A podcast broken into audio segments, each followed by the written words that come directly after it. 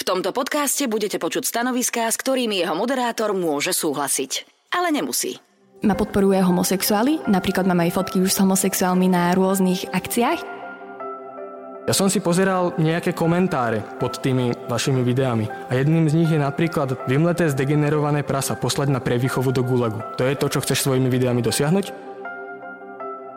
A veľa ľudí, ktorí si hovoria, že porušujem zákony, tak ich vyzývam k tomu, aby na mňa podali trestné oznámenie, pretože reálne ja nie som stíhaná. S frázami sa možno dajú vyhrať voľby, ale určite sa s nimi nedá zmeniť krajina. Podľa mňa toto bola riadna konšpirácia, mohol by si sa zamestnať v nejakom alternatívnom médiu. To, čo týmto ľuďom skutočne pomôže, je, keď ich začneme oslovovať tak, ako by to chceli. Tak ťa poprosím, aby si ma do konca relácie dnes oslovoval mužským zámenom. Sabo sebou. Podcast Miša Saba. Ľudia, ktorých chce počúvať, názory, ktoré ho zaujímajú a otázky, ktoré túži položiť. S liberálmi sa nedá rozprávať, napísala a teraz, keď sa pozriete na dĺžku tohto podcastu, zistíte, že to nie je až také nemožné. Liberál a konzervatívna vlastenka, pomlčka nacionalistka, spolu tvárov v tvár sedeli za jedným stolom vyše dvoch hodín. A pred vami je najprekvapujúcejšia debata volebného roka. Ja som Mišo Sabo a vy. Vítajte pri počúvaní. V tejto epizóde budete počuť dlho očakávanú diskusiu prvovoličov. Lívia Garčalová z portálu Kultúrblog Ďalšia vec je, že sa to úplne prieči, je to strašne pokrytecké svojej strany, že sa to prieči tvojim napríklad feministickým alebo LGBT chuťkám. Ty toho vždy stihneš tak strašne veľa povedať a na to nestíham ani reagovať. Versus Marek Mach z projektu Mladý proti fašizmu. Zatiaľ, čo Kultúrblok má vo svojom merči hlavu Jozefa Tisa, ktorý bol prezidentom fašistického slovenského štátu, ktorý nechal zabiť 72 tisíc vlastných občanov v koncentračných táboroch, tak my tam máme tie bodky za tých 72 tisíc ľudí. Sabo, sebou prvom rade som vďačný za to, že ste prijali moje pozvanie. Musím na úvod povedať, že aj v našej spoločnej skupine, keď sme sa rozprávali, tak ste boli k sebe naozaj veľmi milí. Aj teraz, keď ste sa stretli, predpokladám, že prvýkrát. Určite. Myslím, že hej. Tak sa správate k sebe veľmi, veľmi príjemne, takže tá východisková pozícia je príjemná. Vítam Líviu Garčalovú, Ahoj.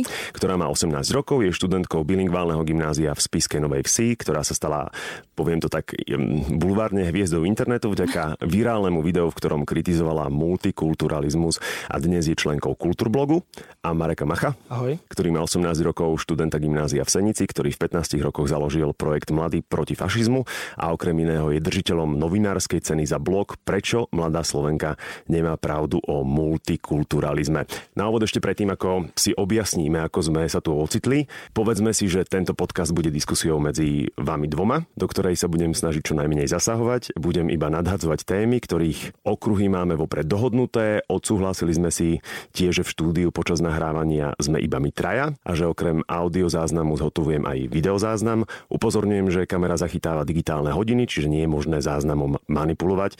A teraz pre nezainteresovaných naozaj v skratke si objasníme genézu vašich snách o túto diskusiu. Tak môžem začať. Asi uh, ja som reagovala na jednu fotku od uh, Mareka, ktorú pridal cez svoju stránku na Instagrame Mladý proti fašizmu a tam som mala pocit, že je to tak Marekom trošku možno pohlo a uh, začal vyvíjať nejakú iniciatívu, aby sme spolu začali diskutovať. Ja som súhlasila s tým, že môžeme, máme my vlastné štúdio, tak môžeme ísť tam. Naozaj sa budeme snažiť to udržať nejak v tej rovine, aby to nebolo nejak manipulované, lebo veď ako môžete vidieť, sme mladí, kultivovaní ľudia. No a Marek uh, začal ponúkať nejakých pardon, moderátorov. A tam sme sa už nevedeli zhodnúť, tam to trošku zastalo a skončili sme tak, že diskusia sa pravdepodobne deň nebude. A o niekoľko dní na to som prišla na Instagram a tam som objavila skupinu s Marekom a s tebou Michal. Uh-huh. a bolo tam naozaj veľmi kultivované a slušné napísané, že by si chcel s nami mať debatu, diskusiu, chcel, lebo si to sledoval.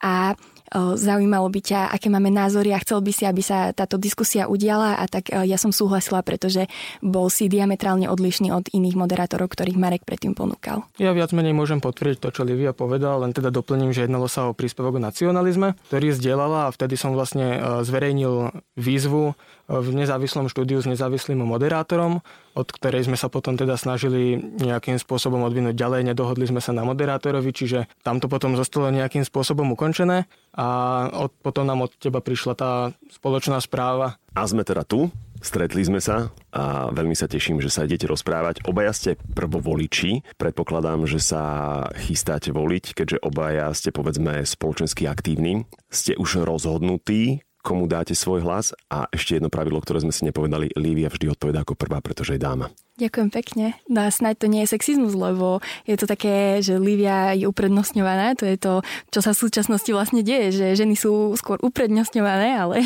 Nie, je to slušná výchova. Áno, vidíte, to, to je tá presne tá galantnosť, ktorú feministky nechcú napríklad vo svojich synoch vychovávať a mm. učiť ich k tomu.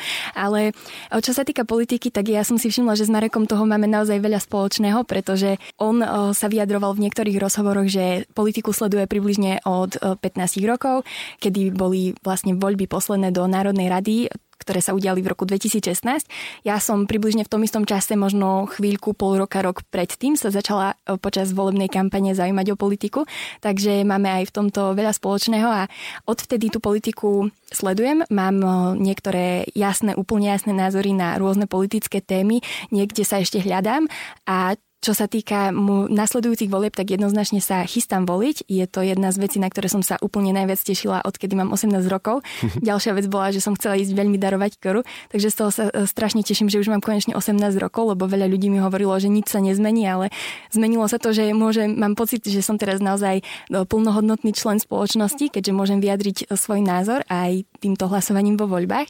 A určite mám už určené, akým smerom sa môj hlas bude uberať, ale o konkrétnych ľuďoch ešte nie som rozhodnutá. Ešte si chcem aj načítať programy aj iných strán, aj keď si nemyslím, že moje názory to zmení. A ja sa priznám, že ja ešte neviem, koho budem voliť. Rozhodujem sa teda, že mám vybrať tých viacero politických strán. Konkrétne by som povedal, že rozhodujem sa medzi tromi. Uh-huh. A paradoxne mám vybrať tých ľudí v týchto troch stranách, čiže ja sa teraz rozhodujem medzi tromi politickými stranami. Čiže budeš sledovať, kto bude v predvolebných kampaniach, ako vystupovať a na základe toho sa rozhodneš vo finále, možno aj vo volebnej miestnosti. Je to jedna z vecí, na základe ktorej zohľadním to, komu potom dám hlas. Je to inak paradoxné, pretože celý svoj život od 18 rokov, kedy som sa tiež tešil na to, že budem právoplatným členom spoločnosti, ako hovoríš, lebo teda ja som hovoril, že právoplatným údom spoločnosti, tak som vždy v každých voľbách eh, jednak volil, ale vždy som mal vopred pred voľbami absolútne jasno v tom, komu dám svoj hlas, ktorej strane, koho podporím, aj ktorých ľudí. Momentálne som naozaj tabula rasa. Neviem, aby som bol úplne transparentný, tak v eh, posledných parlamentných voľbách som eh, podporil Most Heat, čo je pre mňa najväčšie sklamanie môjho života.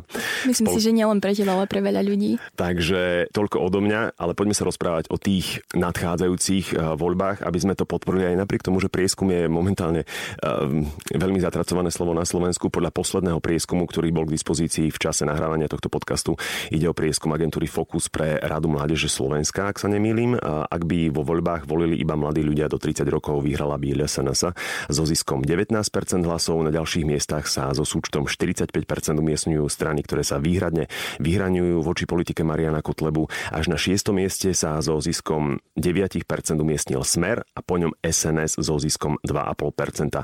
Ako sa vašimi očami prvovoličov pozeráte na aktuálnu situáciu na Slovensku? Lebo z môjho súkromného prieskumu, ktorý vôbec nie je relevantný. Uskutočnil sa na mojom Facebooku, vzýšlo, že ľudia sú, a teraz citujem slova, ktoré tam odzneli, frustrovaní, znechutení a otrávení tou polarizáciou, ktorú tu na Slovensku máme.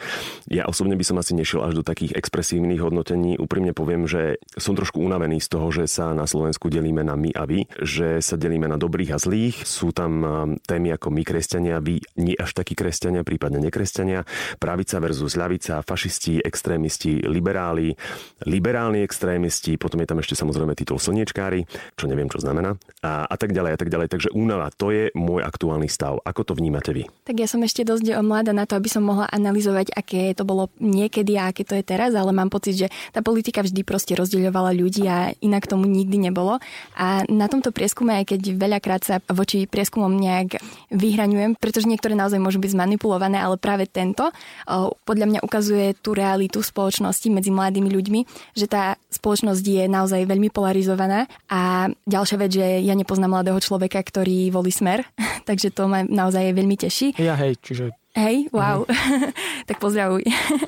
A čo sa týka toho, že vyhrala v tom prieskume ľudová strana naše Slovensko, respektíve tá koalícia, ktorú, ktorá vznikla s tými vlasteneckými stranami ostatnými, konzervatívnymi a kresťanskými, tak z toho sa ja osobne teším. Čo sa týka toho prieskumu, tak tam sa podľa mňa nejakým spôsobom ten prieskum odvíja od tej aktuálnej situácie, ktorú tu dnes máme. Tá vychádza z toho, že mladí ľudia vedia, že chcú zmenu. Problém však je, že častokrát sa nevenujú politike, nevnímajú ju nejako komplexne, e, skôr ju sledujú cez sociálne siete a cez určitých ľudí, ktorými sa snažia nejakým spôsobom si vytvoriť ten názor na, dané, na danú politiku, na dané politické strany. A tým, že vedia, že chcú zmenu, avšak na druhej strane nie úplne presne vedia, ako môže politika fungovať a podobne, po prípade niekedy nevedia, aký rozdiel medzi pravicou a lavicou a koalíciou a opozíciou, tak sa snažia hľadať toho, kto najviac kričí a kto je najviac odlišný od ostatných. Bohužiaľ, v súčasnosti je to práve Kotlebová ľudová strana naše Slovensko. No, ja by som chcela aj Mareka e, za toto možno pochváliť trošku, pretože aj ty si jeden z tých ľudí a vytvoril si ten projekt Mladý proti fašizmu, ktorý prinúti mladých ľudí sa venovať a zaujímať o politiku. A tomu sa veľmi teším, pretože ja som vo svojom okolí asi fakt jediná, ktorá sa naozaj venuje tej politike a zaujímajú a vie rozdiely medzi koalíciou a opozíciou a podobné veci. A nemyslím si ale, že mladí ľudia that. Chcú zmenu, a to si myslím jednoznačne, ale chcú zmenu nejakú radikálnu a volia preto Kotlebu, ľudovú stranu naše Slovensko a tieto vlastenecké strany. Ja si nemyslím, že ukazujú tým, že chcú nejaký extrémizmus alebo podobné veci, lebo tá strana a tá koalícia, ktorá vznikla sama o sebe, žiadne takéto znaky nevykazuje podľa mňa. Jednoznačne, čo mladí ľudia nechcú, je, aby tu bola taká miera korupcie, ako tu máme dnes, aby prosperovalo školstvo a zdravotníctvo a od toho sa teda potom odvíjajú už aj tie ich kroky v tých voľbách. Ja si myslím ale, že ďalšia otázka hneď po korupcii medzi mladými aj medzi všeobecne spoločnosťou je e, týchto voľbách a všeobecne teraz v tom politickom dianí otázka hodnôt a ľudia to začínajú naozaj veľmi riešiť a preto som rada aj, že sme sa tu takto stretli ľudia z tých rozdielných názorových brehov. To sú vaše východiskové stanoviská. Myslím, že sme načrtli aj tón tejto diskusie. Teraz sa poďme rozprávať naozaj konkrétne, poďme to rozobrať na drobné. V tejto dlho očakávanej diskusii vás dvoch a začníme tým zahrývacím kolom. Otvorenou otázkou dostali ste odo mňa domácu úlohu pripraviť si jednu otázku pre svojho oponenta. Lívia, nech sa páči. No ja som na to aj poriadne zabudla a ja som dlho rozmýšľala nad tým, akú otázku ti položím a nechcel, nechcel som byť ani nejak zákerná alebo podobne a viem, že okrem Mladých proti fašizmu si teraz založil projekt Duhy SK a preto by ma zaujímal aj tvoj názor a položím ti otázku, ktorá ťa možno ani neprekvapí. Koľko si myslíš, že existuje pohlaví? V prvom rade rozlišujeme medzi biologickými pohľaviami a rodom, respektíve po anglicky medzi sex a gender. V prípade, že sa rozprávame o biologických pohľaviach, tak tam sa nemáme veľmi o čom rozprávať, tie sú dve. Čo sa rodov týka, tak to je spektrum. Čiže nevieme presne určiť počet. Mm, takže podporuješ túto genderovú ideológiu vlastne. Mm, z ktorej podľa... sa mnohí smejú, ale, ale ty ju podporuješ, teraz si to aj vlastne povedal. Čo konkrétne myslíš teraz? Že uh, uznávame rod? Že áno, že hovoríš, že uh, existuje viacej rodov a nemusí to prislúchať tomu pohľaviu, v ktorom sa človek narodí. Áno. Dobre, ďakujem pekne. Boli to dve otázky, podotýkam, ale nevadí. Bolo to jedna podotázka. Marek, nech sa páči tvoja otázka. Ja sa priznám, že ja som tiež dlho rozmýšľal nad to, touto otázkou a znovu som nechcel, aby to bolo niečo zákerné. Čiže ja som sa snažil nejako vychádzať z toho, čo Livia tvrdí, teda, že je vlastenec. Čiže ja by som sa len tak vyslovene, že na odľahčenie chcel spýtať, že či by si nám vedela povedať prezidentov samostatnej Slovenskej republiky. Mm, myslíš od 93. áno? Áno. Uh-huh. Uh, tak uh, určite tam bol prezident Kováč. Áno. Gašparovič. Kiska. Hej. A pani Čaputová. A ešte jeden. A ešte jeden, uh, áno, toho vždy zabudnem. a môž, môžeš mi napovedať... Uh... Našo. Z východného Slovenska. A, áno, Šuster, jasné. Uh, zvládla som to. Počúvate podcast Sabo sebou. Ste občania Slovenskej republiky, to hádam nemusíme podotýkať. A moja otázka, teraz už teda žezlo preberám ja, ste aj kresťania, obidvaja? Ja som bola určite vychovávaná ako kresťanka, aj keď som sa s tým dosť dlho nestotožňovala a potom som sa v tom musela sama nájsť. Takže mala som také rôzne obdobia. Myslím si, že som bola na takej tej hranici ako veľa mladých ľudí, ktorí sú vychovávaní v kresťanských rodinách, ale reálne tomu neveria. A potom som to pochopila, že čo vlastne verím a teraz sa sama charakterizujem ako kresťanku. Ako katolíčka, ako evanilička? Katolíčka, ale mám aj kamarátov evanilikov. Ja som evanielik. Marek? Čo sa mňa týka, tak ja som mal v tomto zo strany rodiny úplne voľnú ruku už od mala. Čiže ja sám som sa rozhodol pre náboženskú výchovu na škole, mám teda krst príjmanie aj birmovku. Avšak v súčasnosti som nastavený skôr tak, že v Boha verím, ale v církev nie. Ako občania Slovenskej republiky máme ústavou garantované základné ľudské práva a slobody. Medzi nimi právo na život, právo na zachovanie ľudskej dôstojnosti, na právo osobnej cti, slobodu myslenia, svedomia, náboženského význania a viery. Máme tiež garantovanú slobodu verejne prejavovať svoje zmýšľanie, preto sme tu. Ako kresťania sa môžeme oprieť aj o Svete písmo a o druhé Božie prikázanie nevezmeš meno Božie nadarmo podľa katolíkov katolíkov, nebudeš brať meno Božie nadarmo podľa evanílikov. Môžem aj citovať z Biblie moju obľúbenú pasáž na otázku, ktoré prikázanie je prvé. Ježiš odpovedal, prvé je toto, milovať budeš pána, svojho Boha, z celého svojho srdca, z celej svojej duše, z celej svojej mysle a z celej svojej sily. Druhé je toto, milovať budeš svojho blížneho ako seba samého. Iného väčšieho prikázania ako sú tieto niet. Svetý Pavol a poštol to pripomína, kto miluje blížneho, vyplnil zákon, lebo nescudzoložíš, nezabiješ, nepokradneš, nepožiadaš a ktorékoľvek iné prikázanie je zahrnuté v tomto slove. Milovať budeš svojho blížneho ako seba samého. Láska nerobí zle blížnemu, teda naplnením zákona je láska. Ja sa vás pýtam oboch, kde sa nám stratila na Slovensku láska a kde sa stratilo právo, keď máme ústavné právo na slobodu myslenia a keď nám Svete písmo káže lásku. Nie sú práve toto dve veci, ktoré sú piliermi liberálnej demokracie? No, kde sa stratila láska, ja si myslím, že láska tu je stále a láska sa nikdy nevytratí a mám pocit, že to záleží aj od tých e, individuálnych osobností, ale e, keď sa bavíme o ľudských právach, tak um, mňa hlavne strašne zaráža to, že jedno zo základných ľudských práv, a my sme to brali aj minulý rok, pretože sa chystám maturovať zo občianky, že základné, úplne najzákladnejšie ľudské právo je právo na život a vieme, že to vlastne popierajú napríklad tieto liberálne síly a liberálna demokracia, to právo na život tým, že podporuje potraty a niekedy až do o, totálne uletených dátumov, akože e, deň pred pôrodom je niekde v zahraničí úplne v poriadku sa ísť na potrat. Takže ja si myslím, že ak o, tu budeme mať to naplnenie práva na život, tak vtedy môžeme riešiť, že tu už máme poriadne lásku a ak dávame právo na život ľuďom, tak to pre mňa znamená láska. Ja som rád, že sme sa dostali hneď takto zo začiatku takej pomerne dôležitej téme. Čo by som k tomuto povedal je fakt, že spoločnosť sa nedelí na takú, ktorá je za potraty a na takú, ktorá je proti potratom. Každý z nás chce, aby bolo potratov čo najmenej, nikto netvrdí, že potraty sú super a že čím viac ich bude, tak tým lepšie. Dôležité však je, že spoločnosť sa tu delí na dva smery.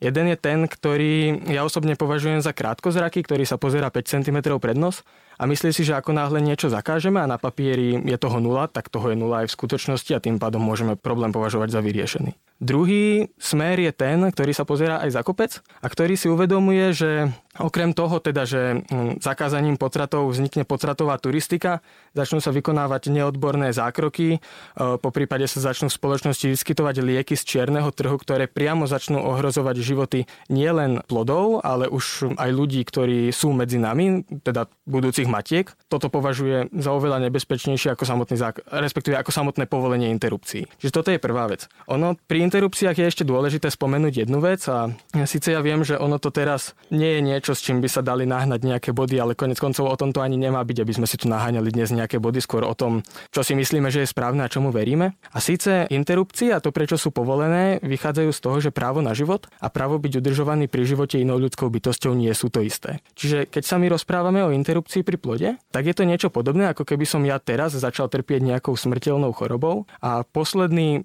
na Zemeguli, kto ma môže zachrániť, je Lívia tým, že mi na 9 mesiacov daruje svoju obličku. Ak by sa ona rozhodla, že mi tú obličku darovať nechce, pretože si je vedomá tých následkov, ktoré to bude mať a podobne, tak ja nemám morálne právo považovať ju za vraha. Toto je to, z čoho vychádza spoločnosť v prípade povolených interrupcií. Čo sa týka tých neskorých interrupcií, tak tam je dôležité spomenúť, že toto sa môže týkať prakticky akejkoľvek ženy bez rozdielu na to, či hovorí, že interrupcie sú správne alebo nie, pretože interrupcie, keď sa vykonávajú už blízko k tomu dátumu, kedy by sa mal plod narodiť, tak sú vykonávané predovšetkým vo veľmi veľa prípadoch až na pár výnimiek, najmä preto, že je tým ohrozený život samotnej matky. Čiže napriek tomu, že to nie je šťastná vec, tak to je vec, ktorá sa môže stať prakticky každej žene. Nie je jasné, Marek, že nebudeš tu hovoriť, že potred je super vec a nemyslím si, že existuje človek, ktorý bude seriózne tvrdiť, že potrat je dobrá vec, ale faktom ostáva, že stále 93% potratov sa deje len kvôli nejakým sociálnym podmienkam, že žena chce mať kariéru alebo že nemá úplne ekonomicky to prostredie priaznivé. Ale Marek, my sme sa tu bavili o tých ľudských právach a ty máš napríklad na svojom Instagrame napísané, bolo to tuším v dvoch prípadoch, kedy sa stala nejaká tragédia žene. A napríklad naposledy sme zachytili tú informáciu, že bola znásilnená, zavraždená Viola z Bratislavy a ty si tam mal k tomu napísané, že poviem len dve slova istambulský dohovor alebo niečo také. Takže ty nám tu ideš tvrdiť, že keď e, budú potraty a zákon o potratoch nejak obmedzovaný, tak reálne sa ten počet potratov nezníži. Ale keď si myslíš, že príjmeme istambulský dohovor, v ktorom je napísané, že má nejaká ochrana tých žien, tak sa znížia tie vraždy a to násilie na ženách, keď reálne to násilie už zakázané je, vražda už je zakázaná. Takže ty si myslíš, že ak budú zakázané potraty, tak sa budú diať stále, ale ak budú zakázané dvojnásobne vraždy, tak sa už nebudú diať. Tu by som vychádzal v prvom rade z toho, že súhlasím s tým, že ak chceme znížiť počet potratov, tak musíme podporovať matky. Pretože ako náhle nejaká žena začne čo i len rozmýšľať nad tým, že by išla na interrupciu, tak sme ako spoločnosť zlyhali. A v prípade, že sme ako spoločnosť zlyhali, ako spoločnosť už nemáme morálne právo nejakým spôsobom tejto žene zakazovať vykonať tú interrupciu. Čo som však chcel povedať je fakt, že istambulský dohovor, teda keď už sme sa dostali aj k nemu, vychádza v prvom rade z toho, že to postavenie žien v spoločnosti, napriek tomu, že sa môže zdať ako rovnocenné, v skutočnosti nie je až také ideálne. Keď vychádzam z prieskumu, ktorý dala spraviť Agentúra Európskej únie pre základné práva v roku 2014, tak polovica žien zažila sexuálne obťažovanie, 34% žien zažilo fyzické alebo sexuálne násilie, čo je každá tretia, viac ako každá tretia, tak 10% žien bolo znásilnených alebo sexuálne napadnutých, 16% žien bolo prenasledovaných a každá štvrtá žena zažila násilie zo strany svojho vlastného partnera. Cieľom istambulského dohovoru, a to teraz ja viem a priznám to, že ak sa príjme istambulský dohovor, to neznamená, že keď my teraz podpíšeme nejaký papier, tak zrazu je všetko vyriešené. My sme ešte ani nepodpísali, ani neratifikovali. Hej, ale tam ide v prvom rade o to gesto. O to gesto, že vyjadríme nesúhlas s tými hodnotami, ktoré som teda teraz prečítal. Že vyjadríme nesúhlas s tým, že polovica žien je sexuálne obťažovaná. Čo by malo byť automaticky politika, na to by sme sa nemali dohadovať. Marek, ale, ale my už máme tieto veci trestné. Zhodneme sa na tom, že to je hrozné, že to je zlé, keď sú ženy sexuálne obťažované, keď sú ženy o, napríklad znásilňované, ale keď sa už chceme baviť o tom, tak ja ti prečítam 5 krajín a potom 6 krajinu, v, ktoro, v ktorej je Švédsko a potom ti poviem, o čom tento rebríček je. Na prvom mieste je Južná Afrika, na druhom mieste je Botswana, potom je Lesoto v Afrike, potom je Svazísko v Južnej Afrike, na piatom mieste sú Bermudské ostrovy a na šiestom mieste je Švédsko. Vieš, o čom je tento rebríček? Skús povedať. O počte znásilnení. Na Slovensku máme 2,6 znásilnenia na 100 tisíc žien, vo Švédsku máme 63,5 znásilnení na 100 tisíc žien. A práve toto je spôsobené aj napríklad tým, že tu máme multikultúru a ľudia ako ty túto multikultúru podporujú. Takže aj vďaka tomu sa napríklad v Európe zvýšilo zvýšilo to nebezpečenstvo, že nám chodiť napríklad v noci samým po ulici, pretože môžu byť znásilnené, znásilnené, čo už je trestné a istambulským dohovorom tým nejak nepomôžeme. A tým istambulským dohovorom, áno, povedal si, je to gesto, ktorým dáme najavo, že sa nám to nepáči. Áno, to už máme síce v trestnom zákone, bolo by to pekné, keby to bolo len o tom, ale sám vieš, že o, sú tam aj niektoré veci, ktoré definujú rod ako gender a spektrum, čo tebe asi na tom nezáleží, pretože to podporuješ, ako si na začiatku povedal. To o tom, že je vyššie percento znásilnení vďaka multikulturalizmu, to je iba tvoja domienka, to nebudeme brať do úvahy. Spýtam sa úprimne, si myslíš, že to percento, ktoré je priznaných znásilnení na Slovensku je reálne číslo? To neviem súdiť, ale myslím si, že určite existujú znásilnenia. Sú znásilnenia, ktoré nie sú nahlásené, veď predsa len je to trestný čin a vieme, ako, ako k tomu môže žena pristupovať, ale určite to nie je toľko, koľko je to vo Švedsku. 2,6 a 63,5 je obrovský rozdiel. Podľa niektorých štatistík len jedna alebo dve ženy, ktoré zažijú sexuálne násilie, respektíve priamo znásilnenie, idú následne s týmto znásilnením aj na políciu. Je to, že máme na Slovensku 2,4 si myslím hovorila? 2,6. 2,6. Znásilnení na 100 obyvateľov dôvod na to, aby sme prestali zohľadňovať fakt, že ženy sú znásilňované? Určite nejednoznačne nie, ako teraz ma môžeš počuť, ja odsudzujem takéto činy. Je to odporné, keď sa muž správa takto ku žene, že je takto znásilňovaná. A ešte jedna tá poznámka k tomu, že to je len moja domnienka, že na šiestom mieste je to Švedsko kvôli multikultúre,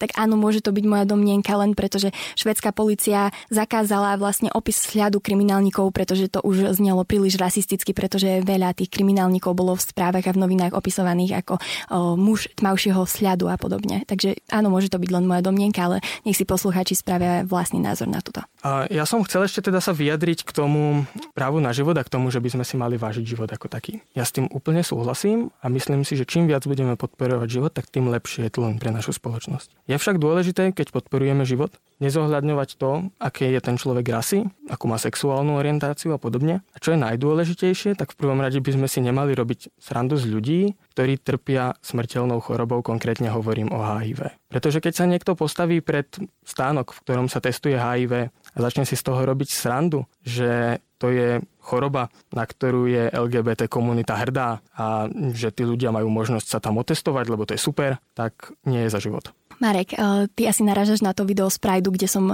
bola na pochode eh, LGBT a tam bol stánok, kde sa mohli otestovať ľudia na to, či majú HIV. Nech si spravia ľudia vlastný názor, prečo bol práve takýto stánok a práve takéto testovanie eh, na Pride a na pochode za život. Vieme, že podľa štatistík najviac tejto choroby majú práve tí homosexuálni ľudia. Ja sa homosexuál určite odsudzovať nebudem, ale tak keď je takýto stánok na Pride, tak hovorí to niečo samo za seba. To, že je ten stánok na prejde, znamená, že si z neho teraz budeme robiť srandu? Ja som si z toho určite nerobila srandu, ja som len poukázala na to, že takáto vec sa na prejde deje. Hovorila si, že sú na to hrdí. No evidentne sú na to hrdí, keď si to tam dali a e, spravili si tam na to ešte aj transparent. Nemôže to znamenať, že tomu chcú predchádzať? Určite áno, ale ak by tomu naozaj chceli predchádzať, tak nie testovaním, či už to majú, ale tým, že budú sa budú si dávať pozor, aby to ani nedostali. Samozrejme, ale ak už to niekto má, tak je predsa lepšie, keď to vie, nie? Áno, ale to nie je prevencia. Čo to je? No to je už iba zisťovanie, či je chorý alebo nie a čo potom môže s tým ďalej robiť. Prevencia je aj zistiť, že nie si chorý a udržať si ten status. Hm, to by bolo fajn, ale pravdepodobne rátajú s tým, že sú tam niektorí ľudia chorí na tom prajde, keďže to tam majú. Každopádne už len to, že niekto zistí, že napríklad trpí HIV, je podľa mňa dostatočná prevencia na to, aby si uvedomil, že má túto chorobu a nešíril ju ďalej. Čiže to, že niekto hovorí, že niektorí ľudia sú hrdí na HIV, určite nepovažujem za niečo, čo je za život.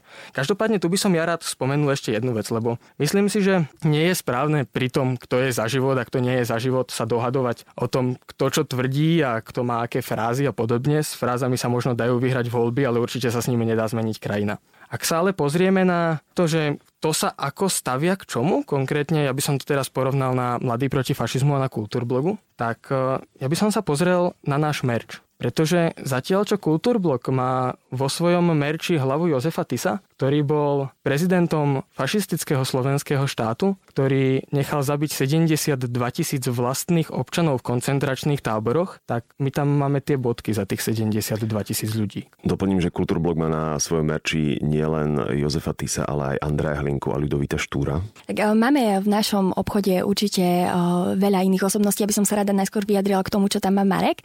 Marek teraz vytvoril okrem Mladý proti fašizmu aj SK projekt, ktorý chce začlenovať LGBT ľudí do spoločnosti. Napríklad môžete to podporiť tým, že si kúpite dúhové cukríky, alebo môžete si kúpiť nálepky s preškrtnutými dvojkrížmi, čo je pre mňa akože výsmech totálne našej histórii.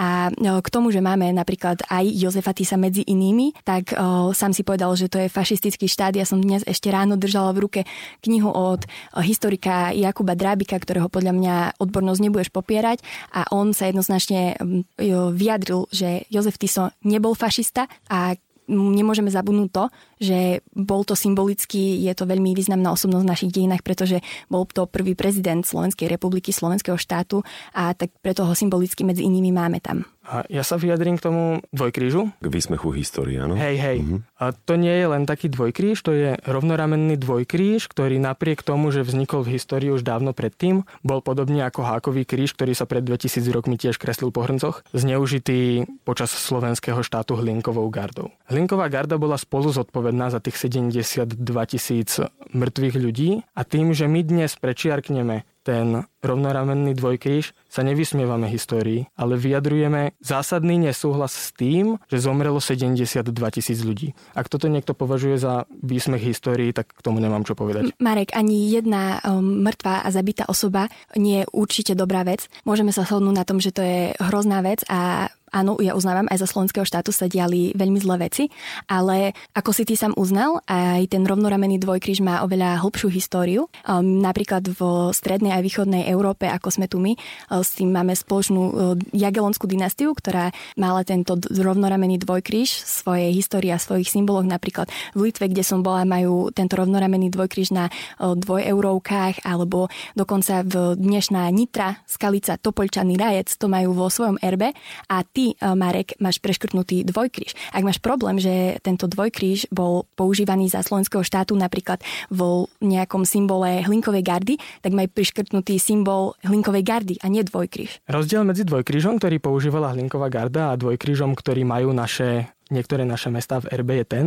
že dvojkríž hlinkovej gardy bol v kruhu a dvojkríž miest, ktoré používajú, je v ranogotickom štíte. Dvojkríž, ktorý máme prečiarknutý, je v kruhu. To je prvá vec. Druhá vec je, že ja som spomenul teda, že ten dvojkríž bol používaný už aj predtým, čo je fakt, proti ktorému nemôžeme nič namietať. Faktom je tiež to, že bol zneužitý počas slovenského štátu hlinkovou gardou. Ospravedlňovať alebo nejakým spôsobom ochraňovať rovnoramenný dvojkríž s tým, že bol používaný už aj predtým, je niečo podobné, ako by sme si dnes začali po stenách kresliť hákové kríže, lebo veď tie boli predtým tiež ako ozdoby tanierov a podobne. Pozri Marek, ty tu porovnávaš hakový kríž s rovnorameným dvojkrížom, čo je úplná uletenosť, pretože hakové kríže sa kreslili ako také a ty hovoríš sám, že rovnoramenný dvojkríž bol súčasťou symbolov hlinkovej gardy a ty máš preškrtnutý v logu rovnoramený dvojkríž ako taký a nie symbol hlinkovej gardy. Ak máš problém s tým, že to bolo používané počas slovenského štátu, tak by si mal mať preškrtnuté symboly slovenského štátu za prvej republiky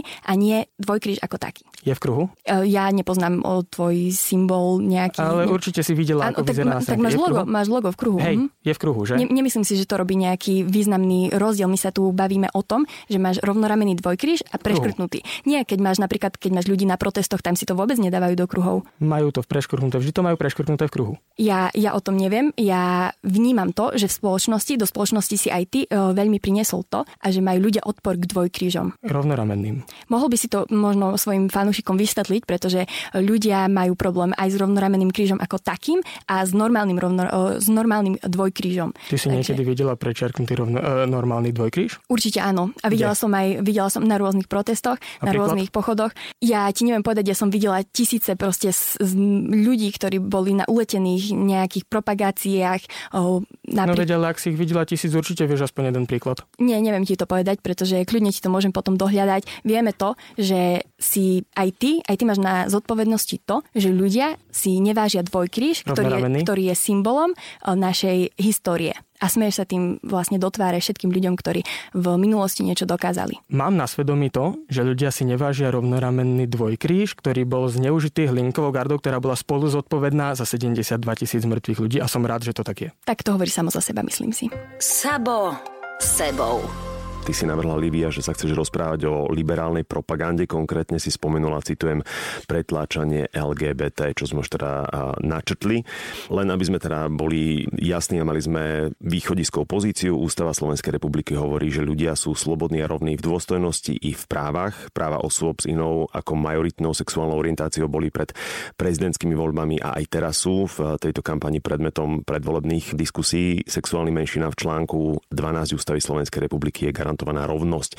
Prečo je táto téma na Slovensku témou? Na úvod chcem povedať, že si vážim každého jedného človeka a naozaj ho súdim podľa toho, ako sa správa a aký je slušný a aký je kultivovaný a nemám absolútne problém s homosexuálmi. Veľa ľudí sa ma pýta na tieto otázky. Ako som povedala, mám problém s tou propagandou a prečo sa to deje, prečo sa to vyťahuje napríklad aj v politických bojoch, tak veľa ľudí to dáva práve za, na zodpovednosť kresťanským alebo konzervatívnym stranám a ľuďom, ale pravda je taká, že napríklad, ako som už spomínala, napríklad Marek práve vytvoril projekt Duhy SK, ktorý sa snaží zašleňovať týchto ľudí do spoločnosti, pričom tam tvrdí, že každý z nás poznáme minimálne 30 ľudí opačného pohľavia a ani o tom nevieme. Približne. Takže približne, to je úplne jedno, aj keby 5, ale dôležité je to, že si poznáme znamenalo, že o tom ani nevieme a keď o tom ani nevieme, tak eh, si myslím, že už sú dostatočne zašlenení. Fakt si nevnímam to, že by sme mali s rovnosťou na Slovensku takýto problém, pretože ako si ty Michal prečítal, v ústave máme garantovanú tú rovnosť. Tu je rozdiel medzi tým krátkozrakým pohľadom na svet a medzi tým, keď sa pozeráme aj za kopec. Ten krátkozraký pohľad na svet nám môže nejakým spôsobom dávať pocit, že keď o tých ľuďoch nevieme, tak sú začlenení do spoločnosti. Avšak keď sa pozrieme na to, aké môžu byť tie dôvody, prečo to o týchto ľuďoch nevieme, a to teraz nehovorím niečo, čo by som si myslel, to viem vďaka príbehom, ktoré reálne poznám, že my to o tých ľuďoch nevieme, pretože oni sa boja. Oni sa boja ľudí, ktorí o nich šíria nenávisť. Boja sa tých, ktorí o nich hovoria, že sú zdegenerovaní a menej cenní. A pokým my ako spoločnosť budeme pripúšťať takéto označovanie týchto ľudí, tak nemôžeme očakávať, že by sme niekedy zistili, že sú v našom okolí. Marek, ale to si ty len myslíš, že tí ľudia sa boja to dávať na verejnosť, pretože im niečo hrozí, pretože reálne som... Ja poznám. Áno, dobre. Ja poznám ľudí, ktorí mne píšu, že ďakujú za to, že som spravila napríklad to video o Pride alebo video, že čo nám vadí na LGBT, pretože ma podporuje homosexuáli. Napríklad mám aj fotky už s homosexuálmi na rôznych akciách, takže títo ľudia so mnou nemajú problém, lebo je dôležité e, rozoznávať a rozlišovať medzi tým, že či mi vadí liberálna LGBT propaganda alebo títo konkrétne ostatní ľudia. Ty si hovoril, že títo ľudia sa boja, že majú problémy. Sám si v súvislosti s tvojim projektom SK dal nedávnu reportáž z RTVS na svoj Instagramový profil, kde bol rozhovor s otcom transgender dievčatka, eh, Barborky, ktorá sa tak... Na, tak no, dobre, tak chlapca. Eh, tak eh, Barborka sa narodila a mala vraj od začiatku už nejaké takéto znaky, že vykazovala skôr mužské znaky a charakteristiky. A približne v 15 rokoch sa zver, zverila svojim rodičom s tým, že by chcela byť iného pohľavia a jej ocko hovoril o tom, že on hneď začal robiť a podnikať kroky v tomto smere, že jej začal vybavovať lekárov, aby mohla zmeniť v 15 rokoch svoje pohľavie, ale že už sa toho bohužiaľ nedožila, čo je strašne smutná vec. A dôležité je, že na konci ocko poznamenal so slzami v očiach, že si to nevie vysvetliť, prečo si Barborka vzala život, pretože nemala žiadne problémy a nebola vystavovaná šikane. Nejednalo sa o Barborku, jednalo sa o Gabriela, ktorému bolo na začiatku života prisúdené ženské pohlavy a teda aj ženské meno. Chcel by som sa ale spýtať inú vec. Ty si hovorila, že si to nevieš vysvetliť. Jedna z tých vecí je, že to, čo týmto ľuďom skutočne pomôže, je, keď ich začneme oslovovať tak, ako by to chceli. Ja keď niekoho začnem oslovovať tak, ako by on chcel, mne to nič nespraví a jemu to reálne pomôže. S čím sa však môžeme stretnúť zo strany ľudí, ktorí tu hovoria o nejakej LGBT propagande a podobne je, že týchto ľudí, ktorých jednak odmietajú oslovovať tak, ako by chceli, nazývajú aj menej cennými a zdegenerovanými, čo som počul práve u vás v Kultúrblogu počas jedného rozhovoru na živo ste to tam hovorili. A ja by som sa ťa, Livia, chcel spýtať jednu vec, že keby tu dnes s nami bol ten otec toho Gabriela, ktorý spáchal samovraždu kvôli tomu, že ho spoločnosť ako takého odmietala. Tak ty by si mu povedala, že jeho syn bol zdegenerovaný? Absolútne nie, pretože vďaka Bohu e, nepodstúpil napríklad hormonálnu liečbu alebo si nenechal odstrániť svoje fungujúce zdravé pohľadné orgány, ale Marek, ty hovoríš o tom, že najmenej je používať zámená, ktoré e, chce človek, aby používal na ňo ten druhý, ale ja mám pocit, že si neuvedomujeme dostatočne, keď toto tvrdíme, že aký chaos to spôsobí v spoločnosti. Dnes už môžeme vidieť, že napríklad, keď sa rozprávame o ľuďoch v množnom čísle, a Michal, ty to budeš tiež vedieť, pretože si moderátor, moderátor, ak rozprávame sa napríklad o voličoch, tak rozprávame v množnom čísle v mužskom rode.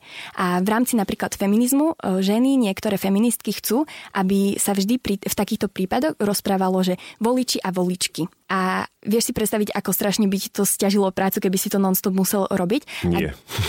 Dobre, tak si to môžeme skúsiť dnes v relácii, keď budeme hovoriť o množnom čísle, tak skús vždy hovoriť muži a ženy, aj, aj mužský, aj ženský rod. Ak mám byť úprimný, tak ja to používam absolútne bežne a nemusel som to dostať prikázané ani sa s niekým na tom dohodnúť. Vždy hovorím v rádiu počas vysielania o šťastlivcoch alebo šťastlivkyniach, o tých, ktorí sa prihlásia a tých, ktoré sa prihlásia ako prvé? Mm, tak ja som si to nevšimla, ale to je super, to ti slúži ku cti. A ďalšia vec, ale Marek, to, že si budeme môcť vyberať vlastné zámena, spôsobí strašný chaos spoločnosti, pretože už len pri predstavovaní sa budeme musieť predstaviť takto. Ale keď chceš dať napríklad svojim fanúšikom najavo, že to nespôsobí chaos spoločnosti, že to je úplne jednoduchá záležitosť, tak ťa poprosím, aby si ma do konca relácie dnes oslovoval mužským zámenom. Nespravím to z jedného dôvodu. Nie preto, že by som bol netolerantný, ale preto, že si vážim ľudí, ktorých sa toto týka. Z toho dôvodu, že si vážim tých, ktorí reálne reálne prídu s tým, že by chceli, aby ich druhí ľudia oslovovali iným zámenom. Nebudem iným zámenom oslovovať tých, ktorí sa celý život oslovujú jedným zámenom a chcú si ho zmeniť len preto, aby sa teraz v nejakej diskusii zviditeľnili. Ja som sa ťa pýtal jednu otázku, ty si na ňu pomerne krátko odpovedala. Síce, že by si mu to nepovedala, pretože nepostúpil žiadnu, žiadnu hormonálnu liečbu. hormonálnu liečbu. On to nestihol, bohužiaľ, vzhľadom k tomu, že spáchal samovraždu. Ak by ju podstúpil, tak by si mu to povedala? Určite sa snažím mať slovník, ktorý je veľmi citlivý k ľuďom, hlavne keď som o, z oči voči k ním a musím povedať, že som veľmi citlivá v týchto veciach a mňa dokáže rozplakať úplne čokoľvek a mám pocit, že by som najskôr asi hodinu plakala s tým ockom, že prišiel o svoje dieťa, ale ak by podstúpil, by ale ak by podstúpil o, túto liečbu, tak ja sa snažím mať politicky nekorektný jazyk a hovoriť veci tak, ako sa majú. To znamená, že by som povedala na plné ústa to, že si myslím, že tým, že podstúpil napríklad dobrovoľné odstránenie jeho fungujúcich orgánov, že je to degenerácia jeho zdravotného stavu a jeho pohlavných orgánov, čo je totálne hrozná vec a ak chceme týmto ľuďom pomáhať, Marek, tak nebudeme im pomáhať takto, že budeme tu robiť nejaké projekty, na ktorých budeme chcieť vyzbierať 6 tisíc eur a potom vytvoríme nejakú sociálnu sieť a týchto LGBT ľudí začleníme. Pretože napríklad švédska štatistika hovorí o tom, ktorá monitorovala transrodových ľudí, že 10 rokov od zmeny pohľavia, kedy by mali byť už úplne v pohode vyrovnaní s tým a ľudia by ich mali plne začleniť do spoločnosti, tak mali stále výrazne horšie psychické zdravie ako bežná populácia a dokonca po 30 rokoch mali stále 19 krát väčšiu šancu toho, že spáchajú samovraždu. Takže reálne, ak im chceme pomôcť, tak im nepomôžeme tým, že im umožníme umožníme meniť si ich zdravie, ktoré je nezvrátiteľné, keď začneme 15-ročnému dieťaťu dovoliť uh, podstupovať hormonálnu liežbu a dávať si nejaké hormonálne injekcie, tak tak tomu to nepomôžeme. Je to poprvé zničí si zdravie a ďalšia vec je to, že takto budú mať stále zlé psychické zdravie a tam reálne je o tú psychiku. Takže keď ich nazveš zdegenerovanými, tak budú mať lepšie psychické zdravie? Ja ich nenazývam zdegenerovanými. Povedali ste to v Kultúrblogu. Neviem, kto to povedal, čo to povedal. Ja si vôbec nie som vedomá ja, toho. Ja pokiaľ viem, tak si to povedala ty. Myslím, že aj Pastušek sa volá, alebo ako? Ja si vôbec nie som vedoma toho, aby som uh, transrodových ľudí teraz škatulkovala medzi zdegenerovaných, hovorím o ich hlavne fyzickom zdraví a zákrokoch, ktoré oni podstupujú. Hm. Ak im chceme pomáhať, tak im pomáhajme tým, že im budeme poskytovať nejakú psychologickú starostlivosť. A to ne. práve tá politická korektnosť a tá tolerancia, ktorá nemá hraníc, ktorá je napríklad od teba, neumožňuje, pretože ak teraz príde transrodový človek ku psychologovi, tak ho idú hneď dať uh, ku nejakej špecialistke na jeho sexualitu, aby si mohol začať s premenou, aby mohol začať podstupovať hormonálnu liečbu, ale reálne sa nesnažíme s ním rozprávať o tom, aké má možno problémy a tak ďalej, aby si vylietil tú psychiku. Nepovedala Livia to, že sú zdegenerovaní aj tu dnes? Povedal som, že to ich zdravie a ich pohľadné orgány sú určite zdegenerované, keď si ich dajú odrezať. To je úplne logické a to hovorí aj zdravý rozum, Marek. Dobre, čiže hovoríš, že si ich dajú odrezať. Slovensko je jedna, myslím, z troch krajín v Európskej únii, v ktorých je to potrebné na to, aby im mohlo byť pripísané iné pohlavie. Konkrétne, keď si niekto chce dať zmeniť pohlavie, respektíve je transrodový človek, tak musí ísť k sexuológovi, ktorý ho do pol roka pošle k ostatným doktorom, ktorí s ním porobia potrebné vyšetrenia. Potom mu diagnostikujú tzv. F60 následne dostane hormóny, potom musí na Slovensku postúpiť sterilizáciu, pretože slovenská spoločnosť sa týmto smerom nejako nevyvíja. Následne dostane papier od psychiatra, s ktorým mu musí ísť na matriku, kde, kde mu je zmenené pohlavie v občianskom preukaze. Ty sa tu rozčuluješ nad tým teda, že si musia, že musia byť sterilizovaní, hej? ale sú to predsa tie progresívne, tie západné krajiny, v ktorých sterilizovaní byť nemusia. Čiže podporuješ to?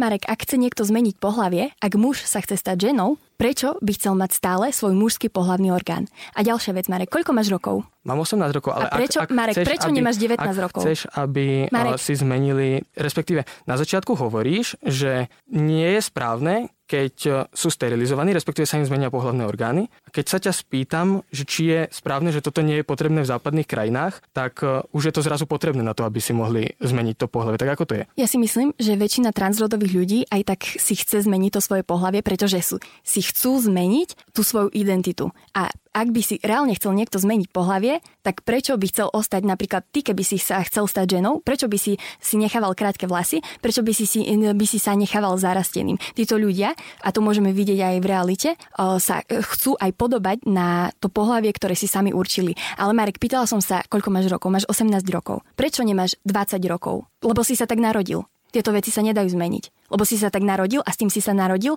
a nemôžeš si to zmeniť len tak, lebo si si to zmyslel. A transgenderizmus je pohľadná dysfória, je to proste porucha, ktorá je psychická a musíme týmto ľuďom psychicky pomáhať a nemôžeme umožňovať ich hormonálne liečby proste malým deťom, keď som to videla aj napríklad v západnej e, Európe, ktorú nám tu dávaš ako príklad vyspelej civilizácie, kde už malé deti od 6 rokov si môžu meniť pohľavie. Teraz som čítala práve jeden článok, kde sú obaja ľudia transrodoví, ktorí sú pár a majú dieťa ktoré má 5 rokov približne a tiež si chce samo, údajne samo, zmeniť pohlavie. To sú prípady, ktoré sú ojedinelé, ktoré ja vychádzajú z nejakého, z nejakého článku. Rozprávame sa naozaj o reálnych veciach, o tom, a to je moja otázka, máš pocit, že spoločnosť v tom nastavení, v akom momentálne fungujeme a o tom, ako sa rozpráva o pretláčaní LGBT, ako sa z toho robí strašiak, že to pomáha tejto komunite v tom, aby sa začlenili reálne do spoločnosti, myslí, že sa cítia v tom, aká je negatívna nálada, že sa cítia bezpečne, komfortne, že sa cítia akceptovaní? Tak určite si to nemyslia niektorí a hlavne sú to tí, ktorí... Ja sa pýtam, či si to myslíš ty. Áno, ja, ja si to nemyslím, že niektorí sa cítia pohodlne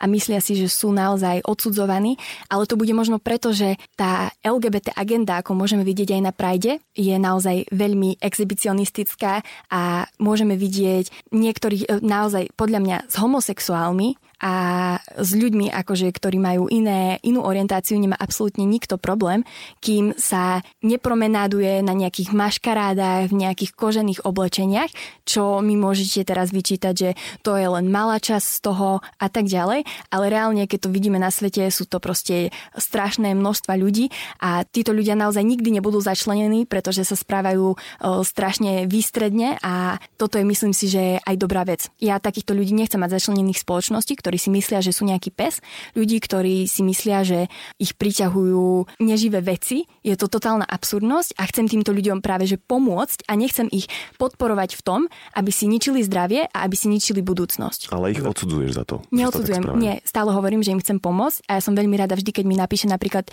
o, niekto, kto má takýto problém a snažím sa to s ním naozaj riešiť. Aj teraz vyzývam ľudí, keď majú nejaký problém a myslia si, že mm, so mnou nesúhlasia alebo so mnou súhlasia, tak budem veľmi rada, ak sa o týchto veciach spolu porozprávame. Teraz to neznamená, že to podporujem, alebo že mi to príde vkusné, ani to nesúdim. Ja sa snažím akceptovať každého takého, aký je a nech si každý robí v podstate čo chce, kým mi to neobližuje. A opäť je to v tej podmnožine právo na seba prejavenie sa čo ešte raz opakujem, neznamená, že podporujem alebo že by som e, išiel podporiť e, akýkoľvek Pride.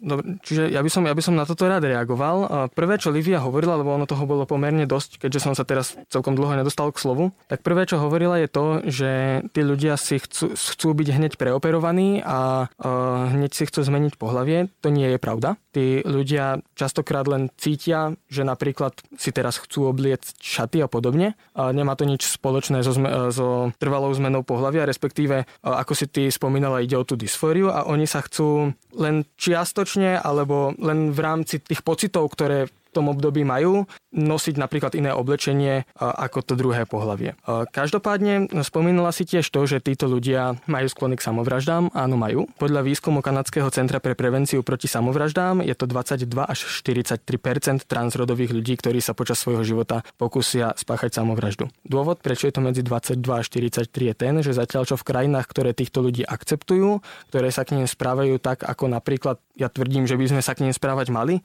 je to tých 22% v krajinách, kde týchto ľudí a hodnoty, ktoré prezentujú, označujeme za zdegenerovaných, je to 43%. Čiže hej, mohol by som tu teraz rozprávať 15 minút o tom, prečo si myslím, že je správnejšie pomáhať im nejakou špeciálnou cestou, ale toto sú skrátka čísla, ktoré nikto nemôže nejakým spôsobom spochybniť. Marek, ty si na úvod opísal transrodových ľudí ako len ľudí, ktorí majú v určitom období chuť sa inak obliekať a ja sa v týchto pojmoch síce nevyznám, ale toto je taký základ, pretože... To sme sa rozprávali o dysfórii. To je práve ten transgenderizmus. Uh, to nie je to úplne to isté, je tam medzi tým rozdiel. Mm, dobre, ale každopádne ja mám muža, ktorý sa oblieka za ženu, vždy zaškatulkovaného ako transvestitu. A toto je jeden z tých základných pojmov.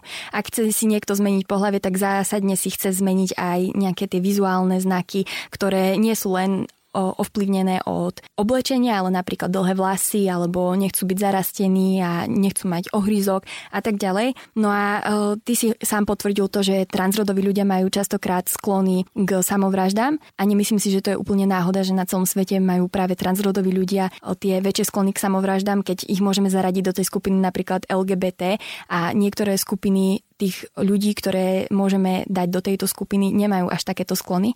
Takže môžeme sa shodnúť na tom, že je to nejaká o, duševná choroba a keď sú títo transrodoví ľudia, o, častokrát my už dnes ani nevieme rozlíšiť medzi obyčajným človekom a transrodovým. Máme modelky, ktoré vyzerajú ako krásne nádherné ženy a v skutočnosti sú to muži. Takže nemyslím si, že sú odsudzovaní takto spoločnosťou, keď si to ani nevieme všimnúť. Hovorí, že teda nemajú také sklony k samovraždám ako druhí ľudia v LGBT, áno? Áno? Uh, neviem, ale vychádzam z toho, že som prišla na to, keď som si študovala štatistiky, že práve tí transrodoví ľudia majú tie najvyššie miery samovražd. Súhlasím. A vieš prečo? No pravdepodobne preto, pretože sú duševne nevyrovnaní. Nie, to teraz hovorím znovu z príbehov ľudí, ktoré poznám. Pretože zatiaľ, čo už počas tej debaty, ktorú tu teraz vedieme, si niekoľkokrát povedala, že si ochotná akceptovať homosexuálov, tak tá miera samovrážd medzi homosexuálmi je oveľa menšia než v prípade transrodových ľudí práve preto, že spoločnosť napriek tomu, ako sa k nim stavia, je k ním mierne viac otvorená. To sa nedá povedať o transrodových ľuďoch. Čiže pokiaľ o transrodových ľuďoch budeme hovoriť to, čo o nich dnes hovorí Lívia, tak nemôžeme čakať, že tá miera samovrážd sa zniží, čo mimochodom je tiež za život. Ja si myslím, že áno, možno sa na trans... No nie, nie, že si myslím, ale určite sa na transrodových ľudí a homosexuálov pozerajú ľudia odlišne. A to preto, že homosexualita je úplne prirodzená vec aj v napríklad živočišnej ríši ako takej, aj keď vo oveľa nižšej miere, ale ako heterosexualita, ale vyskytuje sa to aj tam. Ale transrodovosť je nejaká zvláštna porucha, ktorou naozaj netrpia zvieratá. Nevšimla som si, aby si nejaké zviera išlo odtrhávať. Aby sa nejaké zviera išlo preoperovať, hej? Áno. To nevšimla, dobre.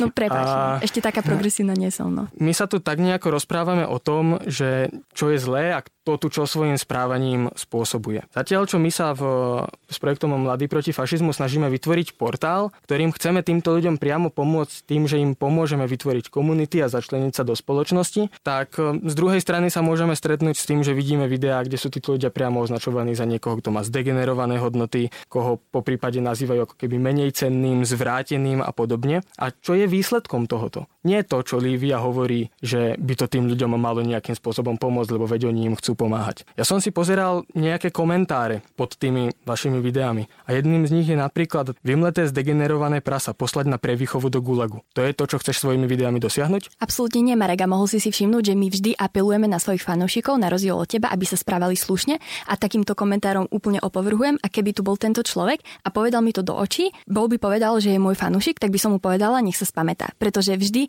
trvám na tom, aby sa aj naši fanúšikovia správali slušne a aby boli kultivovaní. A... Tomu dopomáhaš tým, že tých ľudí označuješ za zdegenerovaných? Nie, tomu dopomáham tým, že na nich e, stále apelujem, stále im to pripomínam, aby sa správali slušne, aby sa vyjadrovali tak, aby to nespôsobilo nejaké problémy. Ja Marek, som si pozrel, si ja som si pozrel tvoje celé videá z Košického aj z Bratislavského Prajdu, pokiaľ nebolo to tam tam ani raz. Na Bratislavskom Pride som ani nebola. Nie, niečo v Bratislave. Mm, Možno po- za potraty. Pochod za život. Áno, tak hej, asi, asi, to bolo, asi to bolo za potraty. Uh, Marek, ty si ešte povedal o tom, že chceš týmto ľuďom pomáhať a uh, nechceš ich označovať handlivými vecami, akými ich ja neoznačujem, ale chceš im pomôcť uh, napríklad projektom Duhy SK. Ty im nepomáhaš, ty im pomáhaš tak, že ich podporuješ v tom, čo robia. To znamená, že podporuješ napríklad aj mladých ľudí, keď uh, si chcú zmeniť pohlavie, aj čo súvisí so, so zmenou pohlavia, napríklad operáciou, tak ich v tom budeš podporovať. A toto si myslím, že nie Ja je im pomáham správne a že tým, je to že im dávam prístup k informáciám, okrem iného aj tým, že si sami budú môcť vytvoriť komunitu, v ktorej sa budú môcť cítiť rešpektovaní, čo bohužiaľ v súčasnej spoločnosti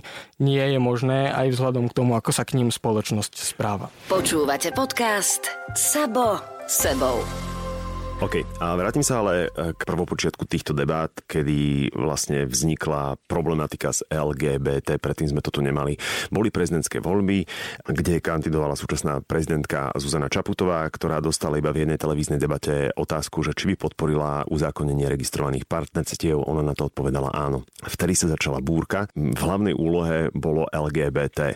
Predtým sme tu mali problematiku rómsku, mali sme tu kartu maďarskú, mali sme tu rôznych strašiakov, mali sme tu migráciu a teraz zrazu tým, že migrácia už bola mimo zorného pola, pretože žiadni migranti na Slovensko nešli, zrazu sme mali teda strašiaka LGBT. Toto je prvopočiatok celej tejto debaty, ktorá vzýšla z politických diskusí, kde bola prizvaným hosťom Zuzana Čaputová plus jej politickí oponenti a vtedy sa začal hon na čarodejnicu. Čiže keby sa nestali prezidentské voľby, my by sme sa dnes o tomto vôbec nerozprávali, pretože by to bolo prírodzené, aby sme tých ľudí buď prehliadali, akceptovali, by okolo nás prechádzali a vôbec by sme ich nevideli. Tak ja neviem, pretože ja som túto problematiku vnímala aj pred prezidentskými o, voľbami, takže ja si nemyslím, že to bolo úplne priamo spojené s týmto. A myslím si, že spoločnosť už je dnes takto nastavená, že vidíme čoraz viacej napríklad duhových tašiek sa predáva v obchodoch, mladí ľudia majú čoraz viac prístupných týchto o, s vlajkou LGBT oblečení napríklad v obchodoch, takže tejto problematike si myslím, že by sme sa rovnako venovali aj nebyť prezidentských volieb dôvod, prečo sa venujeme LGBT problematike. Ja súhlasím s tým, ono to naozaj vyvrcholilo v tom čase. Približne od tej doby začali ľudia, ako napríklad Marian Kotleba, toto mám konkrétne z predvolebnej diskusie vo Vrábloch, pohovoriť niečo v tom zmysle, že LGBT sú predsa len buzeranti. Ak by sme my dnes boli ticho, Jediný, kto by rozprával o LGBT komunite, sú práve títo ľudia. To je dôvod, prečo sa rozprávame o tejto tematike. Nie preto, že by tu bola nejaká liberálna propaganda, ktorá by sa tu teraz nejako snažila pretlačiť. Nie. Práve preto, že to sú ľudia, ktorí tvrdia, že LGBT sú len buzeranti a podobne, sme my tí, ktorí sa snažia udržať to v tom strede približne, kde to bolo predtým a zamedziť tomu, aby sa to z jednej strany pretlačilo úplne na druhý koniec, kde by sme potom došli k tomu, že tí ľudia budú v konečnom dôsledku úplne rovnako odsudzovaní ako napríklad Židia počas slovenského štátu. No Marek, ja si tento výrok neviem overiť ani kontext toho, ale čo si viem overiť sú napríklad tvoje výroky na moju adresu. Napríklad o, ty si zdieľal akože vtipný vtip, kde si hovoril o tom, že skupina ľudí, ktorí spoločne absolvovali lobotomiu, sa nazýva Kultúrblok. To hovoril Gulík. A ty si to zdieľal? Hej. Áno. A si na to hrdý? Necháš to tam? Ja hej, nechám to tam. Takže si Osobne myslíš, by že- som to tam dal znovu. Takže si myslíš, že aj ja som absolvovala lobotómiu. Bolo to v rámci sarkazmu, čiže v, v rámci toho sarkazmu, v rámci toho, ako bol mienený ten príspevok, by som to tam nechal. Myslíš si, že Nebudem to dávať dole. označenie to, že myslel som to sarkasticky, to ospravedlňuje? Potom môžem ja povedať hociaké veci a ospravedlniť si to tým, že som to myslela sarkasticky. Nie je Gulik náhodou stand-upista? Podľa mňa tento človek je absolútne nevtipný, takže pre mňa nie je stand-upista a nespravil to Nie na stand-upe. teba, ale Nespravil to, to, čo- na stand-upe, odprezentoval to normálne To, verejne. to, že, to, že je stand-upista je fakt, čiže keď A niekto, ty si seriózna čiže keď stránka. Niekto, čiže keď niekto prezentuje niečo ako stand-upista, tak potom môžeme očakávať, že rovnako tie jeho výroky sú podobne mienené. Ale ty sa Niečo prezentuješ podobné ako- platí napríklad aj v prípade Zomri, kedy sa jedná znovu o satirickú stránku, ktorej všetci vedia, že je satirická a takým spôsobom to aj potom ďalej prezentuje. Rozdiel však je ten, keď niekto nie je satirická stránka ani nič podobné. Ja si teraz spomínam na jeden inzerát na Bazoši, ktorý odkazoval na to, že niekto dá 20 eur každému, kto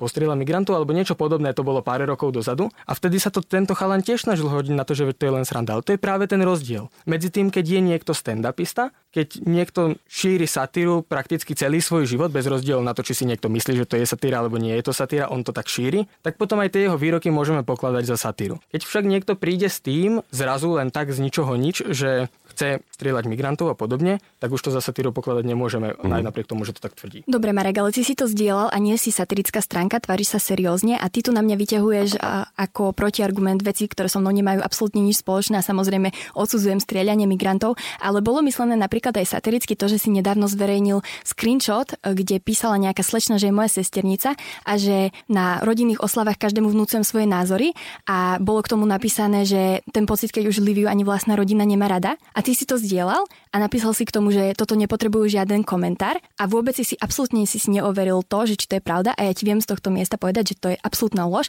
a obyčajný hejt. Ja som tomu chalanovi predtým písal, čiže z jeho strany som to overoval, odtiaľ som to potom aj zdieľal, pamätám si konkrétne aj meno toho chalana. Mm-hmm. Že toto bol spôsob, akým som to hovoril. Nezdielal by som to len tak, písal som ho predtým. Takže necháš to tam, keď vieš, že to je klamstvo? Pokiaľ to nebude mať vyvrátené, tak to tam nechám. Ja som ti to práve vyvrátila. A počkaj, moment, on to tam už nie je. Je to tam, na Facebooku to máš. Nepamätám si, že by Včera som to som si to pozerala. Sabo sebou.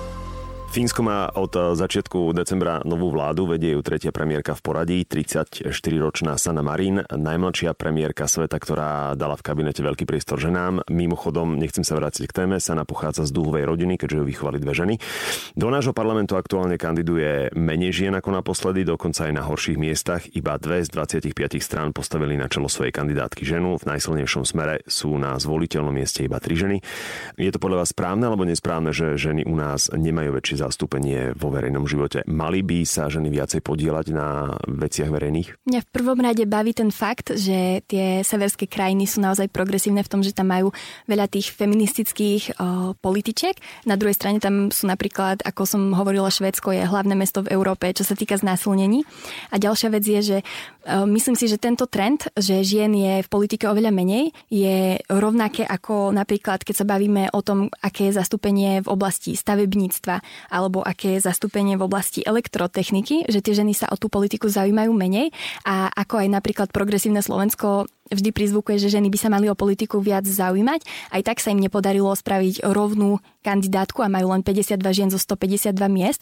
Takže myslím si, že ženy sa sami a prirodzene sa menej zaujímajú o politiku a nemám absolútne s tým žiaden problém, keď sa žena zaujíma o politiku a rieši tieto spoločenské témy a myslím si, že sama som dôkazom. Takže nemám s tým vôbec problém, ale myslím si, že by to malo byť na rozhodnutí tej ženy a mám pocit, že toto rozhodnutie slobodné určite máme. Princípom feminizmu je nejakým spôsobom zrovnoprávniť postavenie muža a ženy v spoločnosti. V ideálnom prípade by mal byť ten stav taký, že sa nebudeme akýmkoľvek spôsobom akože pozerať na to, že či je tam viacej mužov alebo viac žien, skrátka malo by to byť vyrovnané. Dôvod, kvôli ktorému sa tomu dnes musíme venovať, je však ten, že tých žien je tam naozaj menej, čo by možno nebol problém, ak by bolo to postavenie v rámci spoločnosti vyrovnané. Problém je však ten, že to, že je niekto žena, alebo teda, že to, že si napríklad ty žena, to ja teraz... som muž, ja som chcela, aby si mal slovo mužský teraz... zámenom, ale ty to nerešpektuješ. To teraz uh, nie je ako nejaká linka na to, že tá žena by sa mala politike venovať viac, alebo by sa jej mala venovať menej. Je to práve spôsobené tým, že tá spoločnosť sa inak stavia k mužom a inak sa stavia k ženám. Že od mužov viacej očakáva záujem o politiku, než napríklad od žien, čo je v konečnom dôsledku dôvod, pre ktorý sa ženy o politiku zaujímajú menej. To, o čo sa feminizmus usiluje, je, aby sme to v tomto smere zrovnoprávnili. Podľa mňa toto bola riadna konšpirácia, mohol by si sa zamestnať v nejakom alternatívnom médiu, pretože, pretože ty si si to mm, proste len sám odvodil, že ženy na základe toho, že od mužov sa vyžaduje zaujímať sa o politiku, sa o politiku zaujímajú menej, čo je podľa mňa úplná hlúposť, pretože pravdou je, že ženy si môžu vybrať to svoje povolanie, tie svoje záujmy dnes už určite. Na rozdiel napríklad dobre, možno v niektorých moslimských krajinách ženy nemajú také práva, napríklad ty to podporuješ, hej, tú multikultúru, takže tam mi príde trošku, že je to pokrytecké. Čo sa týka moslimských krajín, tak e, samozrejme jedným z dôvodov, pre ktorý by sme mali podporovať feminizmus, je ten, že ženám dal práva, ktoré dnes majú. To je prvá vec. A druhá vec je tá, že práva ktoré máme, by sa nemali končiť za našimi hranicami. Práva, ľudské práva by mali platiť e, po celom svete. Čiže ďalším z dôvodov na to, aby sme podporovali feminizmus, je to, aby sme pomohli ženám aj v krajinách tretieho sveta, aké si napríklad spomínala, zrovnoprávniť sa s mužmi, kde je to ešte viac potrebné ako u nás. A čo sa týka toho, že si spomínala, že si nemyslíš, že to, že je niekto žena, by ho nejakým spôsobom ovplyvňovalo v politike a podobne, tak uh, tuto mám opäť osobnú skúsenosť, kedy som sa pred prezidentskými voľbami rozprával s ľuďmi, konkrétne to už sa jednalo o druhé kolo. Stretol som sa s viacerými ľuďmi, ktorí hovorili, že pani Čaputovu nebudú voliť kvôli tomu, že je žena. Osobne som sa s nimi stretol. Viem, že teraz je to niečo, čo nemám ako podložiť, ale mm. Bolo to tak, tak ja ti inak poviem v súvislosti s pani Čaputovou, ja mám takú skúsenosť práve, že aj množstvo mojich kamarátov, ktorí zdieľajú aj moje hodnoty, tak rozmýšľajú nad tým, že predsa len tá Čaputová je naozaj veľmi sympatická, je veľmi pôvabná, že ak by nemali možno nejakého iného zástupcu, tak by volili aj ju a práve preto, že je žena, pretože na nich pôsobila veľmi príjemne. Takže mám pocit, že tento moment, že pani Čaputová je žena, jej určite v prezidentskej kampani aj pomohol. A ako si povedal, tak e, na, v moslimských krajinách určite máme podporovať feminizmus. Máme tam podporovať feminizmus, ktorý hovorí o tom, aby ženy mali právo na základné vzdelanie, aj na to vyššie, určite, aby mali právo napríklad o, mať vodičák a podobné, ale my to už, o, ako si správne ty povedal, v Európe, v tej vyspelej našej o, máme a tým pádom ja túto štvrtú vlnu feminizmu už nepodporujem. Ja veľmi ďakujem feministkám, ktoré mi vybojovali to, že tu napríklad dnes môžem sedieť a že tu môžem rozprávať veci o politike, svoje názory. Za to som veľmi vďačná tým feministkám, ktoré mi to vybojovali, ale dnes, dnes v súčasnosti už máme tieto práva a nemyslím si, že máme tento feminizmus ešte prehlbovať, lebo už to zachádza len do absurdnosti. Povedala si, že Čaputová ich vyhrala, pretože je sympatická, lebo Nie. že nám muž nemôže byť sympatický? Nie. Uh, mám, nemôže? Nie, povedala som, že určite získala aj nejaké hlasy práve preto, že bola žena a bolo to veľa ľuďom sympatické. Napríklad progresívni ľudia a liberáli hovorili to, že uh, Slovensko si zaslúži prvú ženu slovenskú prezidentku. Vy ste rozdielovali medzi tými, tými pohľaviami. My sme hovorili, že by bolo fajn, ak by sme sa prestali pozerať na to, že na prezidentských úradoch musíme mať len mužov a žena by tomu žiadnym spôsobom To je podpora pani Čaputovej, pretože je žena. Pardon, zasiahnem do toho. Pre mňa je dôležitejšie ako to, že je niekto muž alebo žena, je kvalifikácia a agenda, ktorú šíri. Aby sme sa posunuli ďalej, tak ty v jednom zo svojich príspevkov, ktoré tiež môžeš zverejňovať vďaka tomu, že máš práva, použila si hashtag feminizmus je rakovina. Prečo si myslíš, že aktuálna vlna feminizmu v čom je pre teba zničujúca? Tak my sme o tom spravili už aj video, vlastne, kde som rozprával o tom feminizme. Ja som mala vtedy obdobie, kedy som sa o ten feminizmus veľmi zaujímala, pretože išiel mi vybuchnúť mozog a hlava z toho, čo dnešné feministky vymýšľajú a použila som tento hashtag a určite Marek sa možno toho chytí, tak chcem povedať, že prirovnanie k chorobe, ktorá je naozaj veľmi vážna a je tragická častokrát, je naozaj trošku prehnané a je to práve preto, že dnešná spoločnosť už si potrebuje tak také clickbaity, aby si to vôbec všimli. Takže práve preto a vôbec sa nikomu nevysmievam ani neponižujem práve kvôli tejto chorobe. A myslím si, že dnešná vlna feminizmu, to som aj v tom videu povedala, sa snaží podporovať ženy napríklad v tých zvýhodňovaniach žien, napríklad žena si zaslúži byť v politike, tak správme kvóty na ženy a potom sa tam dostanú tie menej kvalifikované ženy do politiky napríklad. E, feministky riešia veci ako mansplaining, keď e, muž skočí žene do reči, tak to je sexizmus, ale keď ja Marek tebe skočím do reči, tak to je len moja nevychovanosť. Alebo to isté je napríklad manspreading, čo som vysvetľovala, to rozťahovanie nôh napríklad v električke, že muži si nárokujú oveľa viac priestoru ako ženy a ty sám si chlap, tak musíš povedať, že je to asi pohodlnejšie, keď máš trošku rozkročené nohy pri sedení v električke. Tým, že Lívia útočí na feminizmus, útočí na hnutie, ktoré jej dalo práva, ktoré má dnes. Ona síce hovorí, že tým, že ich už má, tak to považuje za vyriešené, každopádne. To, že tie práva má dnes, neznamená, že ich môže mať aj o 10 rokov. Som, respektíve zaujímalo by ma, akým spôsobom si bude obhajovať svoje práva, ak stratí právo obhajovať si svoje práva. To, čo sa usiluje feminizmus, napriek tomu, ako sa ho niektorí častokrát snažia označiť, že to má byť nejaká nadvláda žien a podobne, tak to, o čo sa usiluje feminizmus, je to,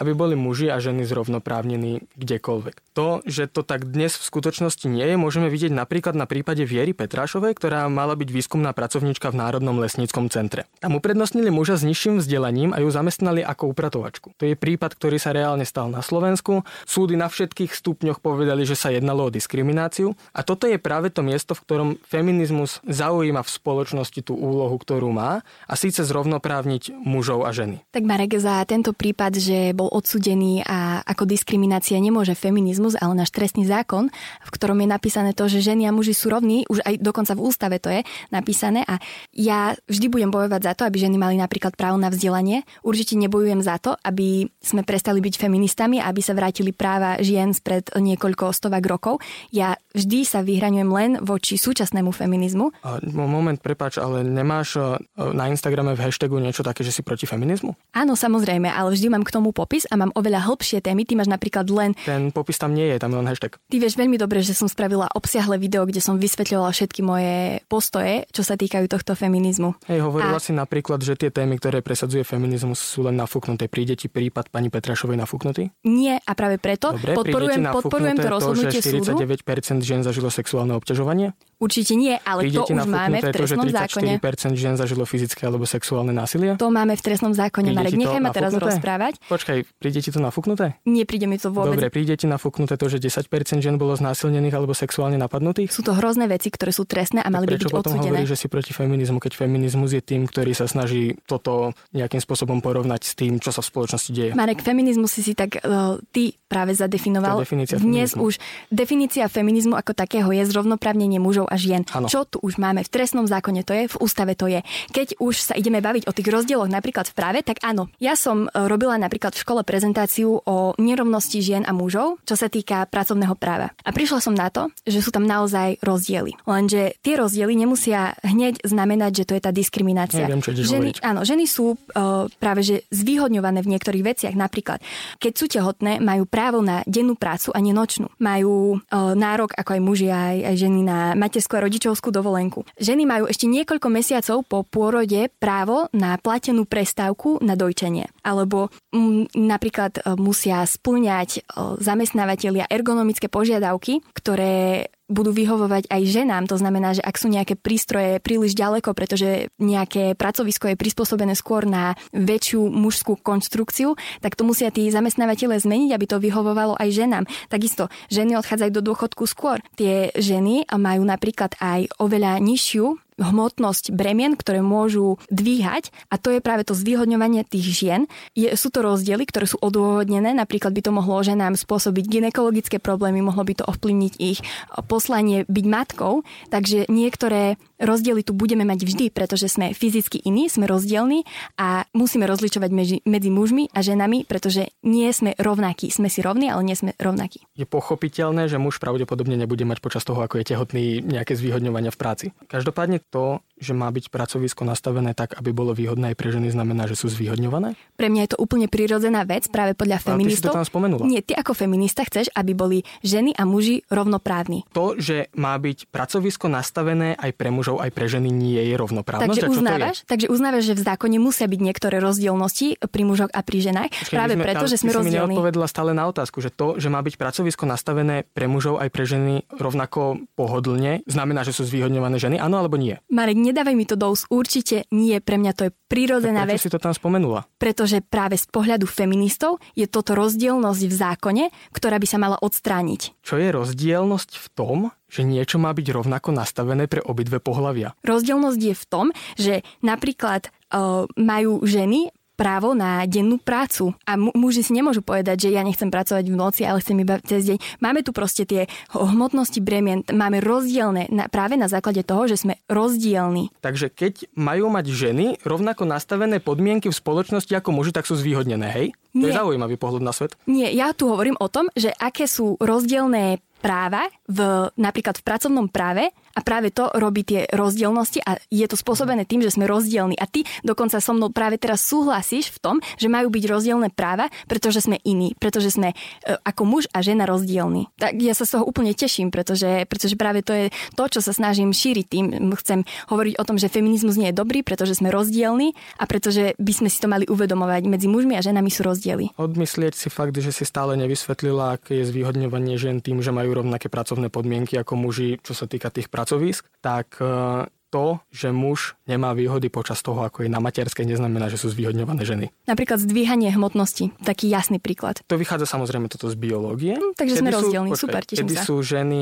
U žien je väčšia pravdepodobnosť, že mm, majú me- menšiu silu, respektíve dokážu zdvihnúť menej ťažké veci. Mhm. Ten zákon sa snaží o to, aby to bolo vyrovnané vzhľadom k tej biologickej stránke veci. Tu sa opäť nejedná o zvýhodňovanie žien. To je len vyrovnanie tej situácie vzhľadom tej biológii. Super, teším sa, že si uznal rozdiely medzi mužmi a ženami. Ja som zvedavá, či ti na to povedia tvoji napríklad transrodoví podporovatelia. Čo mi poviete k platom? Tá otázka platov sa ku mne dostala, pretože sa vo všeobecnosti hovorí a je to veľmi známe, že ženy zarábajú menej ako muži a sú tam podľa mňa také dva faktory. Jeden je taký, že tie štatistiky, ktoré sa robia ohľadom toho jedného a toho istého miesta, tak mi prídu trošku zmanipulované, lebo ja keď som sa na to pozerala, tak sa nikdy neporovnáva úplne to isté pracovné miesto a to viem aj z vlastnej skúsenosti, keď napríklad som si hľadala brigády po rôznych stránkach, nikdy tam nebolo napísané toľko budeš zarábať ako žena, toľko ako muž. Ja som mala napríklad brigádu v obchode a tam som zarábala úplne rovnako ako moji mužskí kolegovia.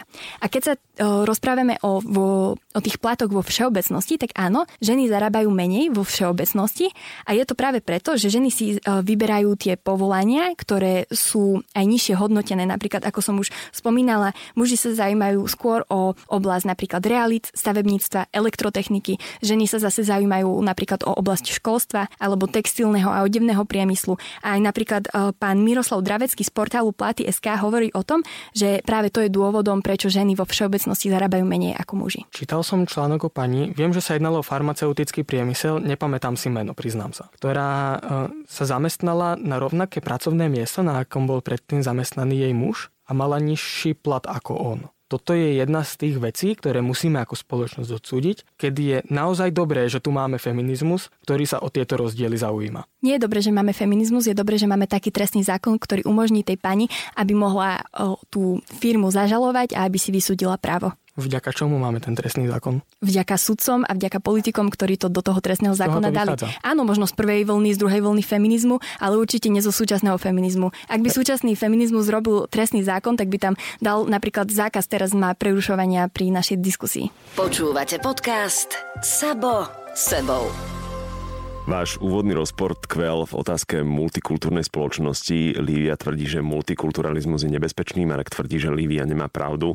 Prečo je pre teba multikulturalizmus, a teraz nehovorím globálny, na Slovensku problém, keď, a to je môj laický pohľad, človeka, ktorý chodí po celom Slovensku, ja tu multikulturalizmus necítim. Tak multikultúra na Slovensku je podľa štatistik tuším asi najmenšia, takže s tým sa môžem stotožniť, že ani ja tú multikultúru nevidím, ale keď sa ideme baviť o multikultúre v našom regióne, to znamená v Európe, tak tu nemusíme ostať len v rovine tých našich pocitov a domnienok, ale môžeme sa kľudne pozrieť aj na tie čísla, ako napríklad vzrasta kriminalita. Ako som povedala, Švédsko je v poradí šiesta krajina, ktorá, v ktorej sa deje najviac znásilnení. Takisto tu máme... Ale to s tým nemá nič spoločné. Multikulturalizmus a znásilnenie sú dve odlišné veci. Dobre, tak keď sa ideme baviť o multikultúre, tak napríklad tu prečítam niektoré veci a som zvedavá, čo mi na to Marek povie. November 2015, útoky v Paríži, 130 mŕtvych, v roku 2017 ešte jeden preživší spáchal samovraždu a bol priznaný ako 131. obeď. Prihlásil sa k tomuto útoku islamský štát. V marci 2016 e, sa v jeden deň v Bruseli uskutočnili tri útoky. Umrelo tam 32 ľudí a viac ako 300 ľudí bolo zranených. Islamský štát sa k tomu prihlásil. V júli 2016 v Nice s nákladným autom vrážal človek do ľudí, bol z Tuniska a volal sa Mohamed. Umrelo 86 ľudí a 458 ľudí bolo zranených, prihlásil sa k tomu islamský štát. V marci v roku 2017 sa stal útok na Westminsterskom moste, Útočník vrážal autom do ľudí a počas útoku zomreli piati ľudia, vrátane útočníka a policajta, ktorého útočník dobodal. A policia tento útok zaznamenáva práve ako islamský terorizmus. V maji v roku 2017 sa stal bombový útok v Manchestri, umrelo 23 ľudí, 139 ľudí bolo zranených a polovica z nich boli deti, pretože to bol na koncerte Ariany Grande. Útočník bol muž z Líbie a tak by som mohla pokračovať ďalej napríklad v júni 2017 na London Bridge umrelo 8 ľudí, 48 bolo zranených, v auguste 2017 v Barcelone 13 mŕtvych, minimálne 130 zranených a tak ďalej a tak ďalej. A to som vypichla len niektoré.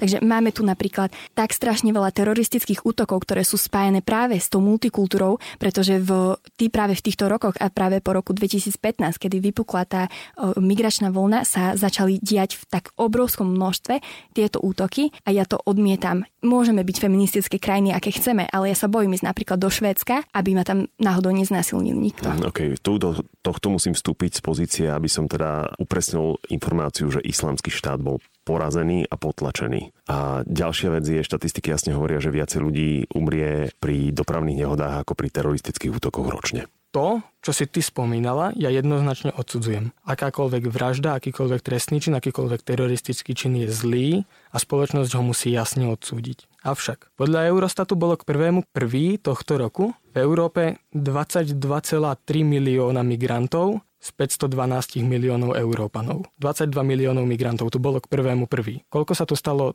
teroristických činov za posledných 5 rokov? Presné číslo neviem, môžem ti ho potom dodať kľudne. Je tu strašne veľa týchto útokov. Hovorila a... si v nejakom videu, myslím, 150? Nie som, ja tieto čísla sa mimochodom non-stop menia, pretože sa to non-stop navyšuje to číslo a tieto útoky sa stále dejú. To hádam popierať nebudeš? Daj, daj, a nie, samozrejme, že nedajme tomu, že by ich bolo 200. V prípade, že by tých teroristických činov bolo 200, čo znamená, že máme pravdepodobne teda približne 200 ľudí z krajín tretieho sveta, ktorí tu spáchali teroristické činy a zabili tým nejakých ľudí. Máme právo na základe toho, že, že 200 ľudí spáchalo teroristický čin, odsúdiť 22 miliónov? 200 ľudí spáchalo teroristický útok, to je len to číslo, ktorým sa to podarilo. Možno neviem, aké je to číslo, ale len sa to podarilo. Tie snahy sú tu oveľa väčšie. To nevieme potvrdiť. Mm, napríklad, ja tu mám tiež štatistiku. Podľa koordinátora Európskej únie pre boj proti terorizmu v roku 2017 sme v Európe mali viac ako 50 tisíc radikálov a džihadistov. Takže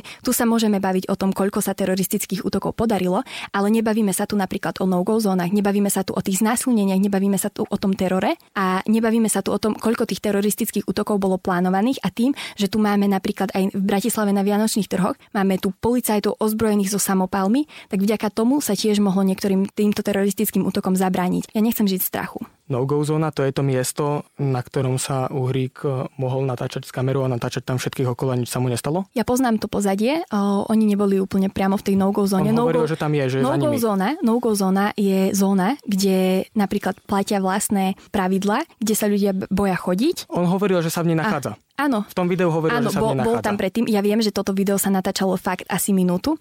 Bolo tam veľa ľudí, ktorí týchto ľudí chránili a celé to vzniklo ako klamstvo, že tam prišli o, ich odpropagovať v dobrom. To som nepochopil. Nie pretože e, to video vznikalo tak, že samozrejme tam neprišiel štáb točiť video do no-go zóny s tým, že ideme vás vykresliť hrozne, ale že ideme tu natočiť niečo o tom, že to nie je také hrozné. Je to, nemusíte mi veriť, nemusíte mi veriť, nemusíš to overiť, proste nemáš ako asi. Počkaj, ja teraz neviem, že čo by som mal overovať na videu, ktoré bolo postavené na tom, že európska spoločnosť upadá. Toto sú veci, ktoré približne v nejakom kontexte tam boli spomínané. Že ľudia sa boja vychádzať zo svojich domovov, že v Európe sú no-go zóny, v ktorej sa práve nachádzajú a popri tom tam natáčali druhých ľudí, ktorí nič zlé nerobili, oni normálne žili taký istý život ako aj my a Marek. nikomu nič zlé nespravili. Koniec koncov neviem o tom, že by ich tam akýmkoľvek spôsobom niekto ukradol a podobne. Toto je práve to, že my nesmieme tých ľudí odsúdiť len na základe toho, že oni majú tmavšiu pleť ako my. Oni tam nič zlé nerobili na tom videu. A toto oni... video bolo dokonca aj deklarované viacerými stránkami, ktoré vysvetlili, že to bol podvrh. Pokojne si môžeme o tom myslieť, čo chceme. Chytím sa vety, ktorú si povedala ty, že nechceš žiť v strachu. A nie je práve strašenie tým, že tu budeme mať migrantov, že nám hrozí znásilnenie večer, že sú policajti na Vianočných trhoch. Nie je to opäť podnecovanie nenávisti, nie je to živenie strachu v ľuďoch? Neviem, čo by na tom bolo živenie strachu, pretože ja som tu prečítala jasne teroristické útoky a nikdy nevieme, kedy a kto spraví ďalší a kde a kde sa my budeme nachádzať. A kto znásilní ďalšiu ženu, my to proste nevieme. A štatistiky, že je ich tu menej, že väčšina je tých umiernených, to pre mňa nie je žiaden relevantný argument. Takže Čo základe... sa týka tých no-go zón, keď nechceš veriť mne, tak môžeš veriť napríklad švedskej policii, ktorá ešte nedávno vyčlenila 61 zraniteľných oblastí, známych pre vysokú mieru kriminality, nezamestnanosti a históriu pristahovalcov, takzvané no-go zóny, takže a to číslo pravdepodobne je už väčšie v súčasnosti, pretože to je z roku 2016 tuším. Takže môžeš veriť policii napríklad, keď ne, Takže na základe 200 činov odsudíš 22 miliónov, je to správne? Nie, odsudzujem tieto činy, ktoré sa môžu stať a odsudzujem tých, uh, ktoré, ktoré som čítala a nikdy nevieme, kedy sa stane ďalší. Takže druhých ľudí neodsudzuješ? Odsudzujem 50 tisíc radikálov a džihadistov, ktorí sú v Európskej únii a nikdy a ja? nevieme, ktorý, zasa- ktorý a kde zasiahne. Každý jeden človek, ktorý bojuje proti fašizmu a vníma ľudí takých, akými sú v skutočnosti, odsudzuje kohokoľvek zlého. Ja sa však pýtam, či je správne na základe nepoviem to, že pár dní, na základe malého počtu z nich mm. odsudzovať celú komunitu. Jednoznačne nie, ale nevieme, kde a ktorý sa tam osky- Čiže vy, vyskytne. vy uh, Takže... ľudí posudzujete podľa toho, akí sú? Nie, Marek, to si práve ty, ktorý na nás osobne útočí, ale my posudzujeme tých ľudí na základe toho, že napríklad koordinátor Európskej únie povedal, že tu máme 50 tisíc radikálov a džihadistov, ktorí nám tu stále hrozia. A to nie je jediný problém. Tie útoky, ktoré sa tu dejú, to ten strach, ktorý majú ľudia opodstatnený, to nie je xenofóbia, že je to neopodstatnený strach. Ten strach je opodstatnený. Umrelo tu toľko ľudí, za dva roky tu umrelo toľko ľudí počas teroristických útokov, ako neumreli roky, dlhé roky dokopy predtým. Pardon, ale vrátime sa k tomu, že islamský štát bol potlačený. Ale stále tu máme ľudí, ktorí o, tento radikálny štýl o, islámu podporujú Čiže chceme žiť v strachu, hej? Vyhovuje nám Práve, to že nechceme. A práve tým, že tu máme tú multikultúru, tak nám tu ten strach hrozí, pretože nikdy nevieme, koho sme priali. Ja som stále mm-hmm. nedostal odpoveď. Mm-hmm. Keď tu máme 22 miliónov ľudí, migrantov, a ty tvrdíš, že 50 tisíc z nich sú džihadisti. Máme právo odsúdiť 22 miliónov na základe 50 tisícov? Marek. Áno alebo nie? Nauč sa ma trošku počúvať, pretože ja ti odpovedám. Určite nie je dobre škatulkovať ľudí, ale nevieme, kde sú skrytí tí džihadisti a to nie je jeden jediný problém. Takže máme zmul... odsúdiť všetkých, lebo nevieme, určite, kde sú skrytí? Určite nie, ale máme odsúdiť multikultúru ako takú, pretože nám mení úplne tú celú Európu. Robí tu na kriminálne oblasti, tu máme kvôli tomu a takisto sa nám tu mení úplne ten tvar tej Európy. Napríklad v Antwerpách, čo je druhé najväčšie mesto v Belgicku, máme na základných školách polovicu detí moslimsku. V Marseille, čo je druhé najväčšie mesto vo Francúzsku, máme 25% populácie moslimskej. V Rotterdame, druhom najväčšom e, meste v Holandsku máme 20% populácie moslimskej a druhom najväčšom meste v Británii, Birminghame, máme 27% moslimskej. Môže sa opýtať, čo je na tom zle. No to je na tom zle, že podľa výpočtov eh, jedného finančníka, ktorý v roku 2017 uviedol článok, na základe ktorého vypočítal, že o nejakých 30 až 40 rokov takýmto trendom budeme ako Európania v Európe menšinou, pretože plodnosť Európaniek je 1,4 dieťaťa na ženu a pôrodnosť moslimiek je 3,4 až 4 deti na ženu. To znamená, že tu o chvíľu budeme menšinou a Európania ako takí vymru a to fakt akože myslím si, že nikto reálne nechce.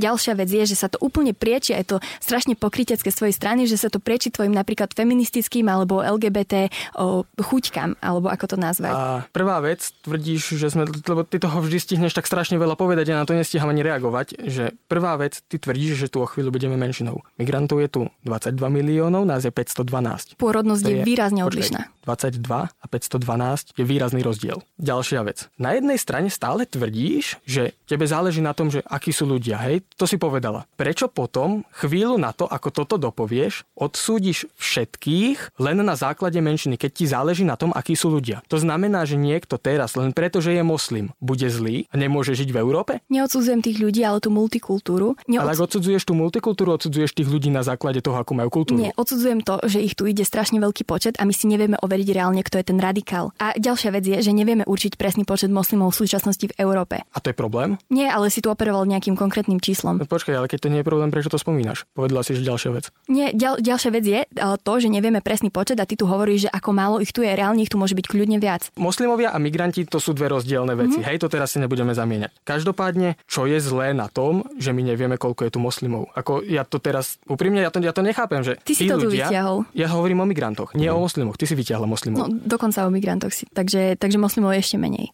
Moslimov je menej z tých migrantov. Hm? No a je teda správne na základe časti z nich odsúdiť všetkých? Hovorí, že nie. Poďme sa pozrieť na to, že ako toto, čo ty teraz tvrdíš, vyzerá v skutočnosti. Ja pokiaľ sa nemýlim, ne, nemýlim si aj členkou ľudovej mládeže však, mm-hmm. čiže to je mládežnícka organizácia ľudovej strany naše Slovensko. Ano. Poviem príklad, Andrej Medvedecký, deviatka na kandidátke. S bratom mali zbiť Lenyho Kruza, pokiaľ viem, kričali ty neger, rozkopte negra k čierny. To je správne? Pravdepodobne si myslel Andreja Medvedského a je to zlá vec, je to hrozná vec. Dobre. Čo kričal Milan Mazurek po mamičkách s deťmi na hlavnej stanici? Neviem, čo konkrétne kričal, ale bolo to tiež veľmi, veľmi odporné a odsudzujem to. Marian Kotleba, hm, obchod KKK pri nákupe na 8818 slovenských korún obušok zdarma 8,8% zľava pre slovenskú pospolitosť, Slzak pri nákupe nad 14 880 slovenských korún zdarma. To je správne? O týchto veciach určite neviem. Ak to bolo myslené ako propagácia nejakých totalitných režimov, tak je to nesprávne, ale Marek, ak sa tu chceš baviť o nejakých členoch ľudovej strany, tak si si ich mal zavolať. A ty si tiež členkou tej strany, čiže Nie, mala by si sa nejakým mládežníckej organizácii. Áno, to je úplne niečo je, iné. Ale je to súčasť strany. Je to Respektíve úplne ona, iné. pokiaľ sa nemýlim, uh, vystupuje ako občianske združenie ano. asi, ale je to podčasť tej strany, respektíve mm-hmm. strana ano, zastupuje... hodnoty. Hej, a zastupuje ju, pretože predpokladám, že strana určitým spôsobom financuje ľudovú mládež. Zdieľa hodnoty, áno. Ale pozrime sa teda napríklad na Ondreja Ďuricu, ktorý v skladbe Národný socializmus, čo je mimochodom nacizmus, ktorá je venovaná národno-socialistickým organizáciám, vykrikuje Sieg Heil. To je správne? Určite nie, ale túto pesničku aj nepoznám. Ty si bola ano? teraz na jeho koncerte a podporuješ jeho koncerty. On je 12 na kandidátke ľudovej strany naše Slovensko. Keď tu máme toľko zlých vecí, tak čo má byť vlastne to dobré? Áno, ako si správne povedal, ja som bola teraz na koncerte a vieš, čo sa tam dialo? Absolútne žiadne takéto veci. Ja som robila s Ondrejom aj rozhovor. Ja toho človeka poznám už z dvoch koncertov, na ktorých som bola. Vystupuje veľmi slušne, tieto veci ja neviem ani odkiaľ máš, sú to strašne staré veci. Ak chceš s nimi debatovať o tom, kľudne si ich môžeš zavolať. Ja Ondreja poznám ako veľmi milého človeka, ktorý podporuje mladých ľudí a ľudí, ktorí počúvajú jeho hudbu, jeho hudbu vo vlastenectve a napríklad na tom poslednom koncerte, ktorý si spomínal, spontánne úplne spustil zbierku pre obete tragickej nehody v Prešove. Nebudem na to reagovať. Jediné, čo poviem, je, že je smutné, že u niekoho dokážu peniaze ospravedlniť sympatiu s nacistickým hnutím. Keď si povedala, že zdieľate hodnoty ľudová mládež a ľudová strana naše Slovensko, to znamená, že zdieľaš hodnoty, ktoré prezentujú a názory, ktoré prezentujú aj členovia tej strany. Nie, pretože ja som sa stretla napríklad aj na internete s tým, že rôzni členovia, a robí to aj pán Benčík, ktorý monitoruje niektorých členov a tým vlastne robí aj službu strane, aby vedela, koho, na koho si má dávať pozor a koho má odstrániť zo svojich štruktúr, tak e, som sa stretla naozaj s nejakými uletenými výrokmi a s takýmito sa určite nestotožňujem. Ale ak sa chcete baviť o strane ako takej, tak ste si mali fakt zavolať ich predstaviteľov. Ja tu nie som na to, aby som ospravedlňovala nejaké ich činy. Ja len, že dať niekoho na 9 a 12. miesto na kandidátke znamená vyraziť ho zo štruktúr strany? Ja neviem, neviem o kom teraz hovoríš. A... Deviatka je, ak sa nemýlim, Medvecký a 12. Ďurica. Nie, tak o, s týmito ľuďmi nemám problém, pretože ich poznám, ako už som povedala, ako slušných ľudí, ktorí si možno prešli nejakou sebereflexiou výraznou a o, poznám najmä zo strany Milana Mazureka, s ktorým spolupracujem a to je celé. Ak chceš baviť sa o týchto veciach, o ľudovej strane naše Slovensko, tak si zavolaj ich. Ale Bavíme sa s tebou ako s členkou ľudovej mládeže. Zas zasiahli sme do témy, ktorá mňa extrémne zaujíma, zaujíma ma pohľad na to jedno slovo extrémizmus. Čo je podľa vás extrémizmus? Lebo pomôžem si jedným tvojim textom na Instagrame. Občas si ľudia myslia, že extrémista môže byť jedine človek, ktorý si váži vlastnú kultúru a nie je liberál. Pripísala si, že nie si antifašistka, aj keď si proti fašizmu. Mm-hmm. Presne tak, myslím si, že to hovorí dosť veľa za seba. V súčasnosti sa už extrémizmus dáva do porovnania ako synonymum možno nejakému vlastencovi, čo je úplne, je to nesprávne.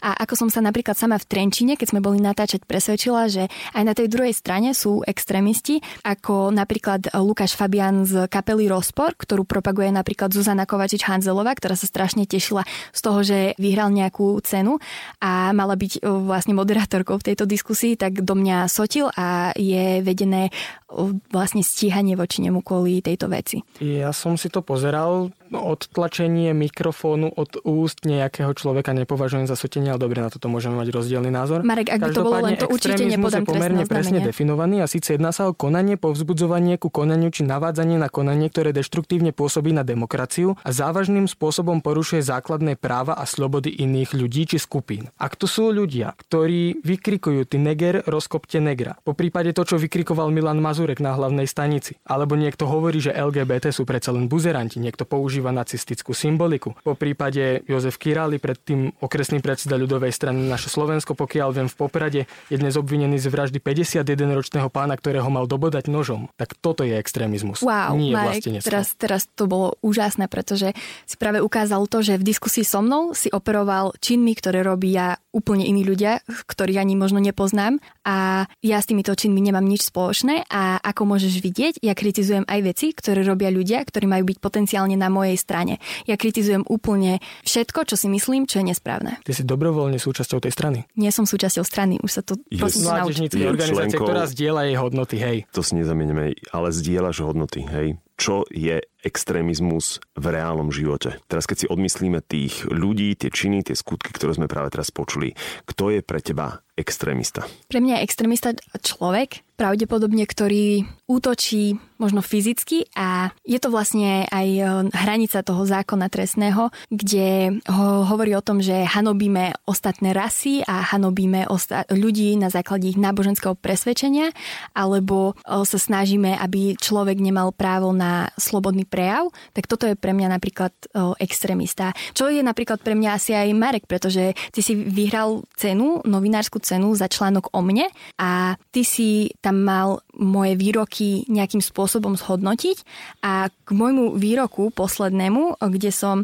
napísala to, že ako o multikultúre, že máme vraha na dosah a ak nezasiahneme, zasiahne on nás. To znamená, ak nezastavíme multikultúru, tak nás to položí na zem ako Európu. Ty si tam dal nejaký paragraf o hanobení rasy. národa. Áno, áno. Takže ty reálne si si myslel, že som porušovala zákon a že by som mala byť za takýto výrok, ja by som mala byť za takýto výrok stíhaná. Nebol k tomu žiadny text, tam bol len ten samotný paragraf. Mm-hmm. Opäť, ja som nechcel nejakým spôsobom... Nieko... Ja osobne si myslím, že to, čo si spravila, nebolo správne, na tom trvám. Každopádne nemôžem teraz tvrdiť, že to bolo nejaké porušenie zákona, keďže jednak súd nevyniesol žiadny rozsudok a druhá, ja nie som ani právnik, tak preto som tam dal ten paragraf, aby si každý potom na to spravil svoj názor. Takže pravdepodobne si si myslel, že mám niečo spoločné s tým podnecovaním k národnostnej, rasovej a etnickej nenávisti. Tak si mohol na mne podať trestné oznámenie. A veľa ľudí, ktorí si hovoria, že porušujem zákony, tak uh, ich vyzývam k tomu, aby na mňa podali trestné oznámenie, pretože reálne ja nie som stíhaná. Kto je stíhaný, tak zatiaľ je to Lukáš Fabian, ktorého tu obhajuješ, ktorý na videu bol s cigaretou v ruke. Musím povedať, že tam uh, z neho bolo cítiť aj marihuanu.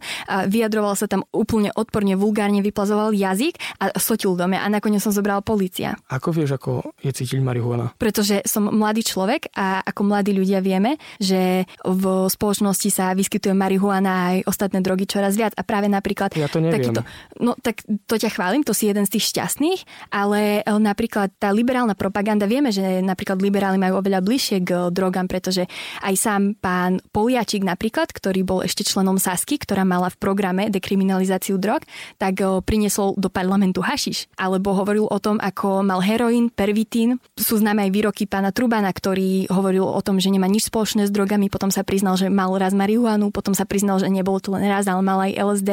A nezdravý štýl, ktorý sa týka zdravia, je propagovaný práve liberálmi napríklad tým, že budeme sa tváriť, že obezita je úplne v poriadku a budeme pchať plus size modelky, ktoré sú strašne obezné na, na titulné stránky nejakých magazínov. Ale to nie je politická agenda, to je s tým vôbec A ja len, že už keď sme sa tu začali rozprávať o tých politikoch s drogami, tak uh, vieš mi povedať, že koho od vás našli s 18 skladačkami kokainu? Absolútne nie, pretože ja odsudzujem drogy ako také, ja od, dokonca odsudzujem aj cigarety a alkohol a nezaujíma ma, kto si rieši takéto veci. Prečo ostatných menuješ, keď ťa nezaujíma presne, kto si rieši také veci a v prípade, že sa jedná nejakého člena ľudovej strany naše Slovensko, tak už to je jedno, nie je to dvojaký meter? Nie, nie, nie je to jedno, je mi to, záleží mi na tom, aby drogy ako také v spoločnosti propagované neboli a ak je niekto taký aj z ľudovej strany naše Slovensko, tak ako aj úplne kohokoľvek iného budem odsudzovať, ale vieme o tom, že pán Truban je napríklad oveľa známejší, pretože asi by sa to ku mne dostalo nejaká tá informácia. Priznal to otvorene pod nátlakom, mm. povedzme, povedali sme A, povedzme B.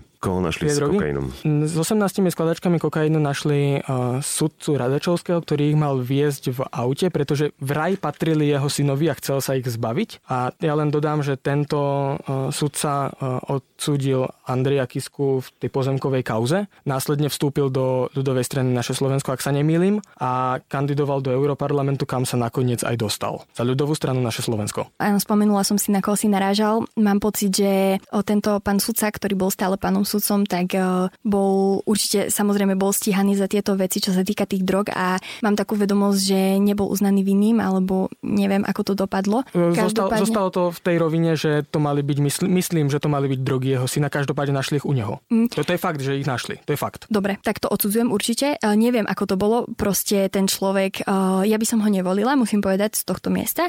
A ak je nejaké podozrenie, čo sa týka drog, tak ja toho človeka určite podporovať nebudem, ale pokiaľ viem, tak tento súd sudca nebol o, nejaký odsudený za tento čin, ale ak sa chceš baviť o ľudovej strane naše Slovensko, budem to stále prizvukovať, nemal si si zavolať mňa. Som tu ja za seba a za Kultúrblok. Sabo sebou. OK, vráťme sa k extrémizmu a toto je môj vlastný dojem, s ktorým môžete súhlasiť alebo ho môžete vyvrátiť. Ja to vnímam aktuálne tak, že každý, kto nesúhlasí s názorom istej skupiny, je zároveň nepriateľom štátu. Či sú to liberáli, aktivisti, antifašisti, ten človek, ktorý nesúhlasí s môjim názorom, je nepriateľ štátu. A pritom, a to sa hádam, zhodneme na tom, že všetci máme spoločné jedno a to isté, že máme radi Slovensko, že tu ľúbime ľudí, ktorí sú v našom okolí, že tu máme naše rodiny, máme tu naše korene a chceme sa tu mať dobre, tak moja otázka znie, prečo máme pocit, že sa musíme označkovávať. Teraz nechám rada priestor Marekovi, pretože túto otázku si musím nechať prejsť hlavou. Musím uznať, že nad týmto sa zamýšľam naozaj dlho a neviem pristále na odpoveď. Ja si dávam veľký pozor na to, koho nazvem a koho nenazvem extrémistom a vždy, keď niekoho extrémistom nazvem, tak to z niečoho vychádza. Čo však tiež považujem za extrémistické, je napríklad nacionalizmus. My sa tu častokrát stretávame s tým, že niektorí ľudia si tu hovoria, že nacionalizmus a vlastníctvo ako by to bolo to isté. Nie, nie je to to isté. Pretože zatiaľ, čo vlastníctvo je super a proti vlastníctvu prakticky nikto nemá prečo niečo mať, tak nacionalizmus je smer, ktorý vyvyšuje vlastný národ nad ostatné len preto, že je ten človek, ktorý je nacionalista súčasťou toho národa. Len preto, že je súčasťou toho národa, si myslí, že on a jeho národ sú viac než národy ostatné. A toto nielen, že nie je správne, ale je to doslova nebezpečné. Marek, na tom sa shodneme, že je to zlé, ale ty hovoríš o šovinizme, nacionalizmus a vlastenectvo je naozaj to isté.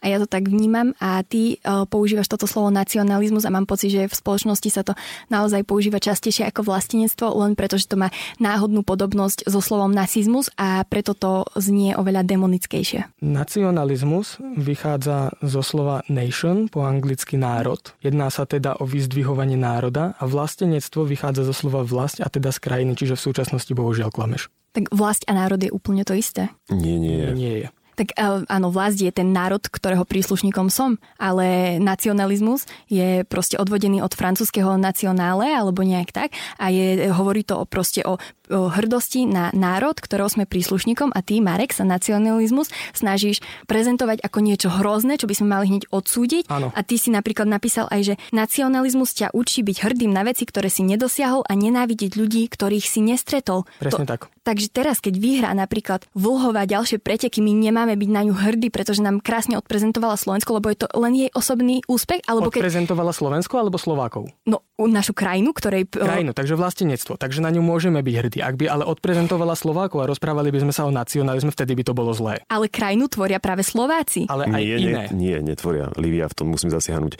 Sú tu aj ľudia, ktorí majú inú národnosť a sú Slováci. Ale občanstvo majú slovenské, to znamená, že sú Slováci. Nehovorím to o sú dve- etnických to sú Slovákoch. dve dve o- Sú etnickí Slováci a sú normálni Slováci. A keď vyhráme napríklad o ďalšie majstrovstvá hokeja, tak všetci kričíme Slovensko, vyhrali sme. Lebo vlast, nie Slováci. Slovensko. To je ten rozdiel. Ale naša slovenská vlast Slovenská republika.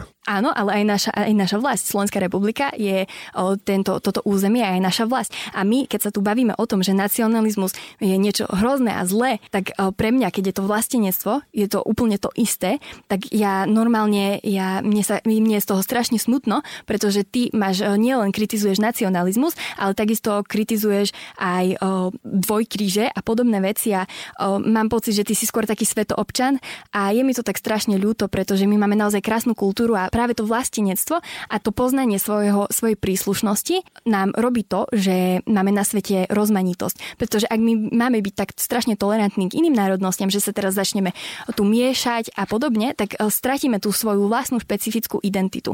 Takže práve vlastenectvo, nacionalizmus pozbudzuje tých ľudí, aby e, si chránili a rešpektovali aj iné kultúry. Ale Livia, ty z tejto pozície nezabrániš tomu, aby sa národy medzi sebou a kultúry, aby sa medzi sebou miešali. Začali sme od slova láska. Ty nemôžeš zabrániť tomu, aby tvoj rovesník alebo niekto, tvoj sused, tvoja suseda sa dala dokopy s niekým inej národnosti. Je- Jednoznačne nie, ani to nie je môjim nejakým zámerom. Čiže nemôžeme Ale- povedať, že je to niečo zlé. No určite nie, dokonca je to v niektorých uh, veciach a v niektorých smeroch trošku obohacujúce, ale keď ideme zachádzať túto, toto miešanie ako práve multikultúrnu vlnu v Európe, tak je to zlé, keď začneme byť o chvíľu menšinou vo Európe. Tu si dovolím ale prísť za jedným faktorom. Rozprávali sme sa o ochrane života. Rozprávali sme sa o migrácii, ale stále sme sa nedotkli a tak celospoločensky a celoslovensky toho, čo nám naozaj hrozí. Tá vlna, ktorá tu bola migrácie kvôli Sýrii, to bolo nič oproti tomu, čo nám reálne teraz v najbližšej budúcnosti hrozí kvôli klimatickej zmene. My sa nevyhneme ako Európa tomu, že sem bude prílev či už afrických, azijských krajín a to je teraz absolútne z ktorej krajiny tí ľudia prídu, pretože budú vyhnaní zo svojich vlastných domov kvôli zmene klímy, kvôli tomu, že Zem bude zatápaná dvíhajúcimi sa oceánmi. Čiže nám sa to nevyhne, že buďme bohužiaľ potlačení ako Európania, pretože tí ľudia niekam musia ísť. No tá klimatická zmena e, tu jednoznačne popierať akože nejdem, ale je to dlhodobý proces a tá migrácia pravdepodobne možno bude v nasledujúcich desiatkách a stovkách rokoch. Desiatkách. Pokračovať. Záleží od toho, ako máte štatistiku a podobne, ale je to práve tá prirodzená a e, multikultúra a keď tu budeme mať tých e, utečencov, tak to reálne budú utečenci a nie niekto, kto bude sa snažiť priživiť. Napríklad nebude to niekto, kto bude mať nejaké ekonomické záujmy a, alebo sa bude chcieť inak priživiť na tom a nebude snáď tu nebude chcieť robiť o, nič zlé, ale podľa mňa klimatická zmena a, a klimatické zmeny, ktoré prídu, o, zmeny, ktoré prídu kvôli tejto zmene, tak o, nastanú. O, bude to úplne niečo iné ako reálna táto migračná vlna, ktorá začala v roku 2015, to akože nemôžeme, nemôžeme porovnávať. Takže keď ľudia utekajú kvôli klimatickým zmenám, tak to je fajn, ale keď utekajú pred vojnou, to fajn nie je? Mm, prosím ťa, títo ľudia, migranti, ktorých máme v Európe, tak nie všetci určite nie sú utečenci. Livia hovorila, že my tu nejako zavrhujeme tú rozmanitosť a už keď to máme teda prakticky celý rozhovor postavený na nejakých frázach, tak vieš, čo je moto Európskej únie? No, povedz mi. Zjednotený v rozmanitosti. Uh-huh. A prečo to nedodržiavajú? Ako to nedodržiavajú? Pretože je to krásne heslo, je to krásny slogan, ale tým, že podporuje napríklad Európska únia tú multikultúru, tak práve tým tú rozmanitosť potlačajú. Iba že Európska únia napríklad rôznymi eurofondmi podporuje aj Slovenské ministerstvo kultúry, ktoré môže rozvíjať slovenskú kultúru. Áno, a Európska únia takisto chcela zaviesť aj povinné kvóty.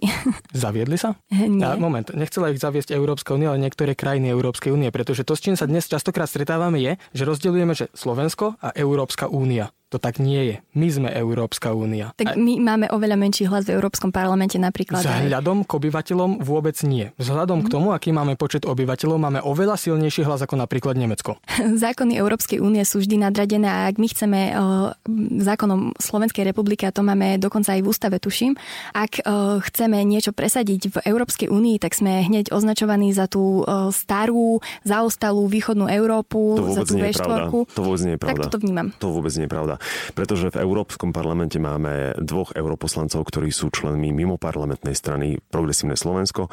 Sú to environmentalisti, ktorí majú silnú proenvironmentálnu agendu a darí sa im presádzať programy, ktoré sú v prospech nielen Slovenska, ale celej Európy. Áno, ale samozrejme máme tam nejaký hlas a to potvrdzujú aj tí europoslanci z ľudovej strany naše Slovensko, hej, nielen progresívne Slovensko, ale reálne, ak chceme meniť nejaké veci, ak chceme reformovať tú Európsku úniu, tak my tam nemáme až také slovo. Ak chceme byť byť naozaj plnohodnotnou súčasťou Európskej únie, tak jedna z vecí, ktoré musíme, na, na ktorej by nám malo nejakým spôsobom záležať je, aby sme sa zbytočne voči tej Európskej únii nevyhraňovali, ale naopak boli jej súčasťou. Ak chceme niečo zmeniť, tak úplne v poriadku. Mm. Každopádne, čo sa stalo pred eurovoľbami, pretože tí zlí liberáli tvrdili, že ak sa tam dostanú nejakí ľudia z ľudovej strany naše Slovensko, ktorých si spomínala, tak to budú stratené hlasy pre Slovensko. Eurovoľby boli, dostali sa tam dvaja, čo sa stalo. Už je tam len jeden, pretože ten druhý odtiaľ odišiel, lebo nechcel, myslím, desiatky platiť strane alebo niečo také a nie sú v žiadnej frakcii a reálne nemajú prakticky žiadnu možnosť čokoľvek v rámci Európskej únie zmeniť len preto, že sú príliš radikálni aj pre tých najradikálnejších Európanov. Prosím ťa, Marek, myslíš si, že by niekto mal zradiť svoje hodnoty práve kvôli tomu, aby sa mohol zaškatulkovať do nejakej frakcie, pretože ty si proti škatulkovaniu. Ak sa ideme baviť o tom, že to, že nie sú zaradení v nejakej frakcii, reálne mení niečo niečo na tom, aký majú hlas v parlamente, tak si môžeš prečítať nejaké príspevky od Milana Uhríka, ktorý hovorí o tom, aké, čo sa im podarilo za ten čas, pretože reálne aj pos, europoslanec, ktorý nie je zaradený vo frakcii, môže robiť veci. Môže si to kľudne prečítať na jeho stránke. Nie, ja tu nie som zastupkynia ľudovej strany naše Slovensko, nesnaž no, sa ma ja, dostať ja, do tejto ja viem, pozície. Ja viem o tom, že e, teda pokiaľ mám informácia, to som sa rozprával aj s europoslancami o tomto, že oni tam nepresadili vôbec nič. Čiže čo sa im podarilo? Keď o tom hovoríš, musíš vedieť jeden príklad, povedz. Marek, ak chceš uh, zisťovať tieto veci, kľudne chod na ich stránku. A ty si o tom začala hovoriť, tak skús Nie, povedať ty- jeden príklad. Marek, ty Takže sa ma nevieš? stále, Marek, ty sa ma stále snažíš uh, dať do tej pozície, aby som tu obraňovala ľudovú stranu naše Slovensko. Nie, nie, nie, to vôbec o to tu nejde. Len si spomenula niečo, čo Marek chce, aby si podložila. Keď hovorí, že pán Uhrík tvrdí, že sa mu niečo podarilo presadiť, tak asi si pamätáš, čo si čítala. Áno, kľudne si môžeš pozrieť ten jeho Facebook, sú tam uh, hlasovania. Ale ja chcem, aby si mi to tam, povedala ty, tam- lebo predsa pozri sa, sme tu teraz v diskusii, keď niekto bude tú diskusiu pozerať, určite si rád vypočuje, čo Milan Uhrík presadil v Európarlamente. Tak nám to povedz. Boli tam hlasovania, v ktorých rozho- rozhodovali naozaj len pár hlasov, ktoré pomohli zmeniť nejaké rozhodnutie a boli to aj napríklad poslanci, europoslanci z ľudovej strany naše Slovensko, ktoré Hej, tie... konkrétne toto bola, myslím, vec, za ktorú, ak sa nemýlim, hlasovalo aj progresívne Slovensko väčším hlasom než e, poslanci z ľudovej strany naše Slovensko. Čiže Ale to sa znamená, že- nemôžeme baviť o tom, že by to bolo niečo, čo oni presadili, skôr len hlasovali za niečo, za čo hlasovalo, poviem príklad, 400 ďalších ľudí. Nie, bolo to presne na polovicu a ak by oni za to nehlasovali, tak by to neprešlo. To Takže isté kľudne poslanci aj, aj PSK iných môžu ďakovať. Aj o iných politických stranách, že ak by napríklad poslanci PSK nehlasovali, tak by to tiež neprešlo. Takže Čiže vidíš, že nezáleží na frakcii, ale na tom, že sú tam oni a nie majú hlas. Počkaj, toto teraz nie je o tom, že by oni vyslovene niečo presadili, ale Mhm. oni len za niečo hlasovali. Čo je samozrejme, keď je niekto poslanec, tak je pochopiteľné, že hlasuje.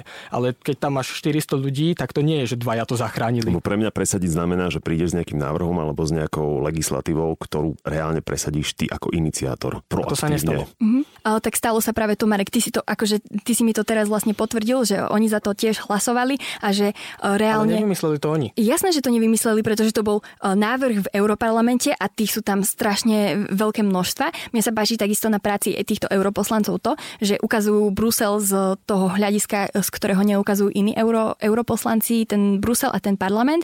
Ale Marek, ak sa chceš baviť o týchto veciach, nevolaj si mňa, ja s touto stranou, ja nie som ich hovorca, ja neviem takéto veci, ja sa nezaujímam konkrétne o ich politiku ale od rána to do nevieš, večera. tak prečo to tu spomínaš potom? Marek, ty vyťahuješ tieto veci, ty odo mňa chceš vedieť úplne konkrétne nejaké o, hlasovania v Európarlamente. Ja by som chcela vedieť, ty vieš, za aké o, nejaké body hlasovali po, politici z PSK?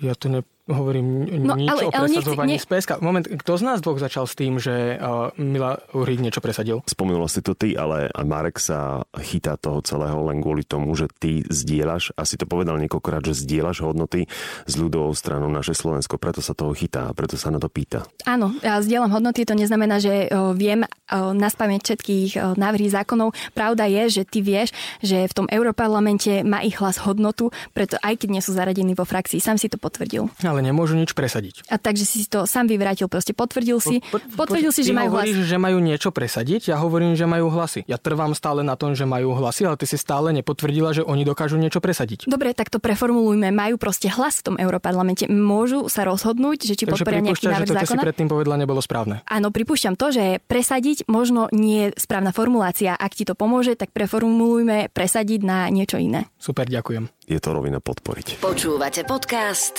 Sabo sebou. Každý hlas má svoju váhu a aj preto sme sa tu stretli, aby sme sa o tom rozprávali, pretože nás čakajú parlamentné voľby, v ktorých a pevne verím, že tých hlasov, a to už je jedno, že ktorej strane alebo ktorej možno aj frakcii alebo koalícii, kto dá, hlavne nech príde nám čo najviac ľudí.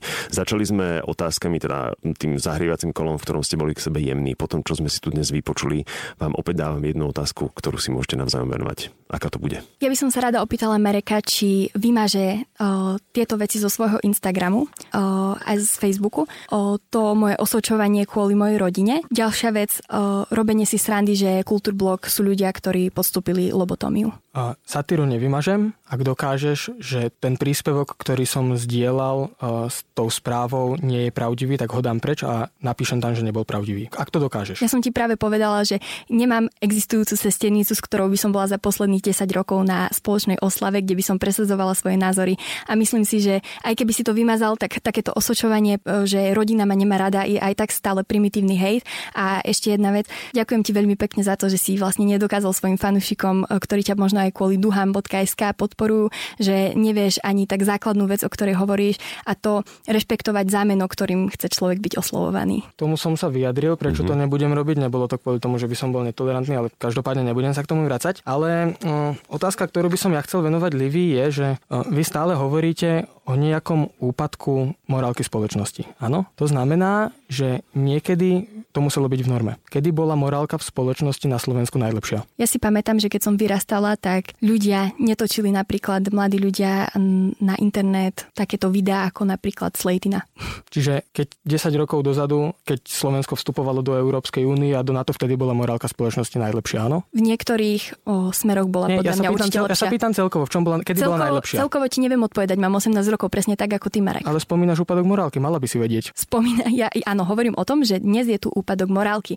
A hovorím o tom, že keď som bola mladšia, som niektoré veci, ktoré teraz vnímam veľmi negatívne, v spoločnosti nevidela. To je celé. Len, ja len doplním teda, že keď niekto spomína niečo o nejakom úpadku, tak to znamená, že niekedy to muselo byť v norme, kedy to bolo také, akým by sme to chceli mať. Myslím Ale som, si, som, som rád, že za najlepšie obdobie, eh, kedy bola morálka v spoločnosti najlepšia, vidíš práve tú dobu, kedy sme vstupovali do Európskej únie a do to, NATO. Viem to porovnať len s časom, kedy som žila, mám 18 rokov, viem to porovnať s tým, že keď som bola mladšia, mali sme sa tu v niektorých uh, veciach inak a aj ľudia, ktorí nás počúvajú, si môžu porovnať, keď majú aj viac rokov, napríklad 40-50, tak uh, si vedia porovnať to, aká bola morálka kedysi a dnes. Na konci dňa ale za to všetko môžeme my. Presne tak.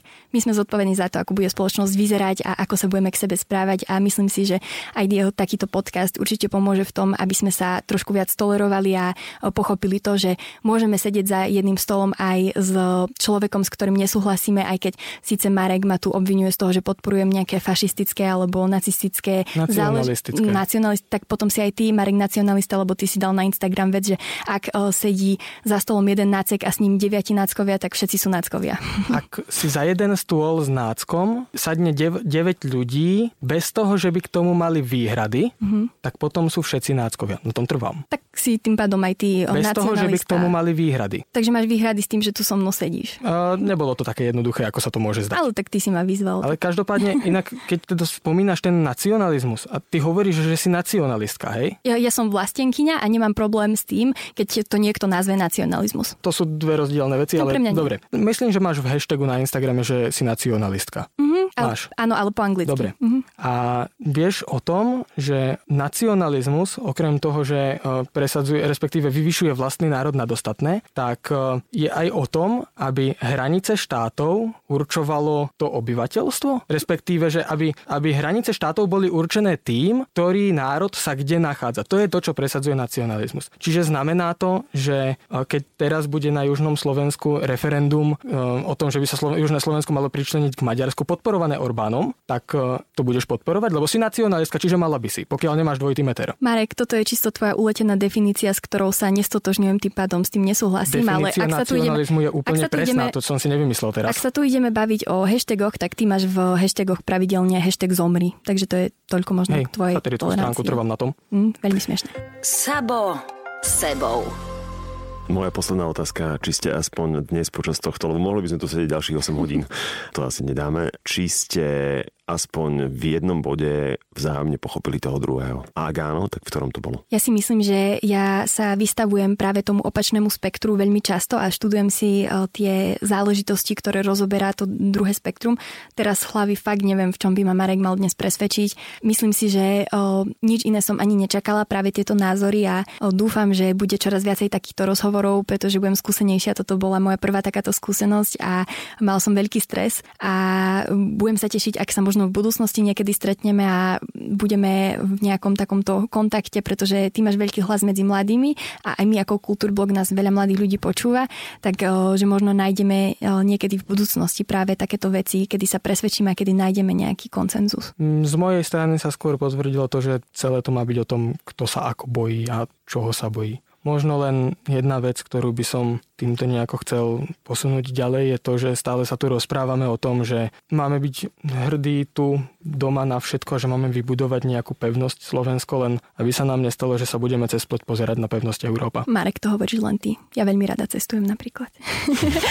už, už toto tak ukončujeme asi 10 minút. Takže... Hej, hej, v princípe chcel som zaujať aj ja nejaké stanovisko, ale asi to nechám tak vyšumieť, pretože v podstate s, s tebou vo veľa veciach súhlasím. Ty si dnes povedala veľa vecí, ktoré ma donútili zamyslieť sa, takže necháme to v rovine tri bodky. Ja vám želám šťastnú voľbu. 29. februára. A moje zbožné prianie je, ak dnes budete odchádzať z tohto štúdia od nás rádia s tým, že budete aspoň trošku častejšie rozmýšľať hlavou toho druhého a snažiť sa pochopiť, že čo je v tej druhej hlave vzájomne, tak to bude splnená misia, aby ste trošku viacej empaticky pozerali na názory druhého, aj napriek tomu, že som si istý, že niektoré názory môžu byť práve v tom momente tu a teraz myslené trochu pritiahnuté za hlasy, čo si aj ty dnes potvrdila. Možno aj ty si príliš striktný a príliš prísny a príliš vidíš čierno-bielo, ale ak sa budete čoraz častejšie zamýšľať nad tým, že chcete pochopiť a počúvať toho druhého alebo svoje okolie, tak možno sa nám to bude spoludariť, pretože máte veľký hlas spoločne a keby ste našli prienikové body a čoraz viac prienikových bodov, tak by ste urobili službu verejnosti väčšiu, než robíte práve teraz. Ďakujem. Ja na záver by som sa ešte chcel poďakovať, že si navrhol túto diskusiu a som rád, že sa podarila zorganizovať. Ja takisto a dúfam, že tento odkaz, ktorý si spomenul, uh, utkvie v mysliach aj ľuďom, ktorí budú počuť tento rozhovor. Ďakujeme. Sabo, sebou. No a teraz je rad na vás. Presvedčila vás Lívia svojimi argumentmi, alebo ste sa iba utvrdili v tom, čo ste si doteraz mysleli? Bol Marek dostatočne silným partnerom, alebo stále fandíte druhej strane? Budem rád, keď debata medzi Líviou a Marekom bude pokračovať aj ďalej. Medzi nami. Na sociálnych sieťach, aj na Facebooku, aj na Instagrame ma nájdete ako MXSABO. Pripomínam, že táto diskusia v plnej dĺžke existuje aj vo forme YouTube videa a link naň nájdete v popise. Ja som Mišo Sabo a vy ste dopočúvali prvú epizódu môjho nového podcastu Sabo sebou. Poteším sa, ak sa prihlásite na jeho odber cez digitálne platformy Spotify, Google alebo Apple Podcasts, aby vám neušli ani ďalšie vydania, ktoré mimochodom budú vychádzať každú stredu na poludne. V nasledujúcej epizóde budete počuť historika Jakuba Drábika, ja si nemyslím, že sú fašisti, že všetci voliči LSNS sú fašisti, ani zďaleka nie. To vždy je len veľmi drobné percento. Ja chápem absolútne ich frustráciu, tie problémy, ktoré Slovensko má, sme denne s nimi konfrontovaní. Mňa tiež strašne veľa vecí štve. A zároveň mám pocit, že sa tak trochu nechajú ako keby zavádzať a klamať týmito fašistami, že oni majú tie riešenia. Autora knihy Fašizmus. Ja si nemyslím, že naozaj skutočne najväčší problém je fašizmus. Ak ukazujeme prstom, že najväčší problém a ukazujeme na fašizmus, tak ukazujeme trošičku mimo. Náš najväčší problém, a dnes vôbec nie na Slovensku, ale vôbec vo svete, je skôr populizmus. Sabo, sebou.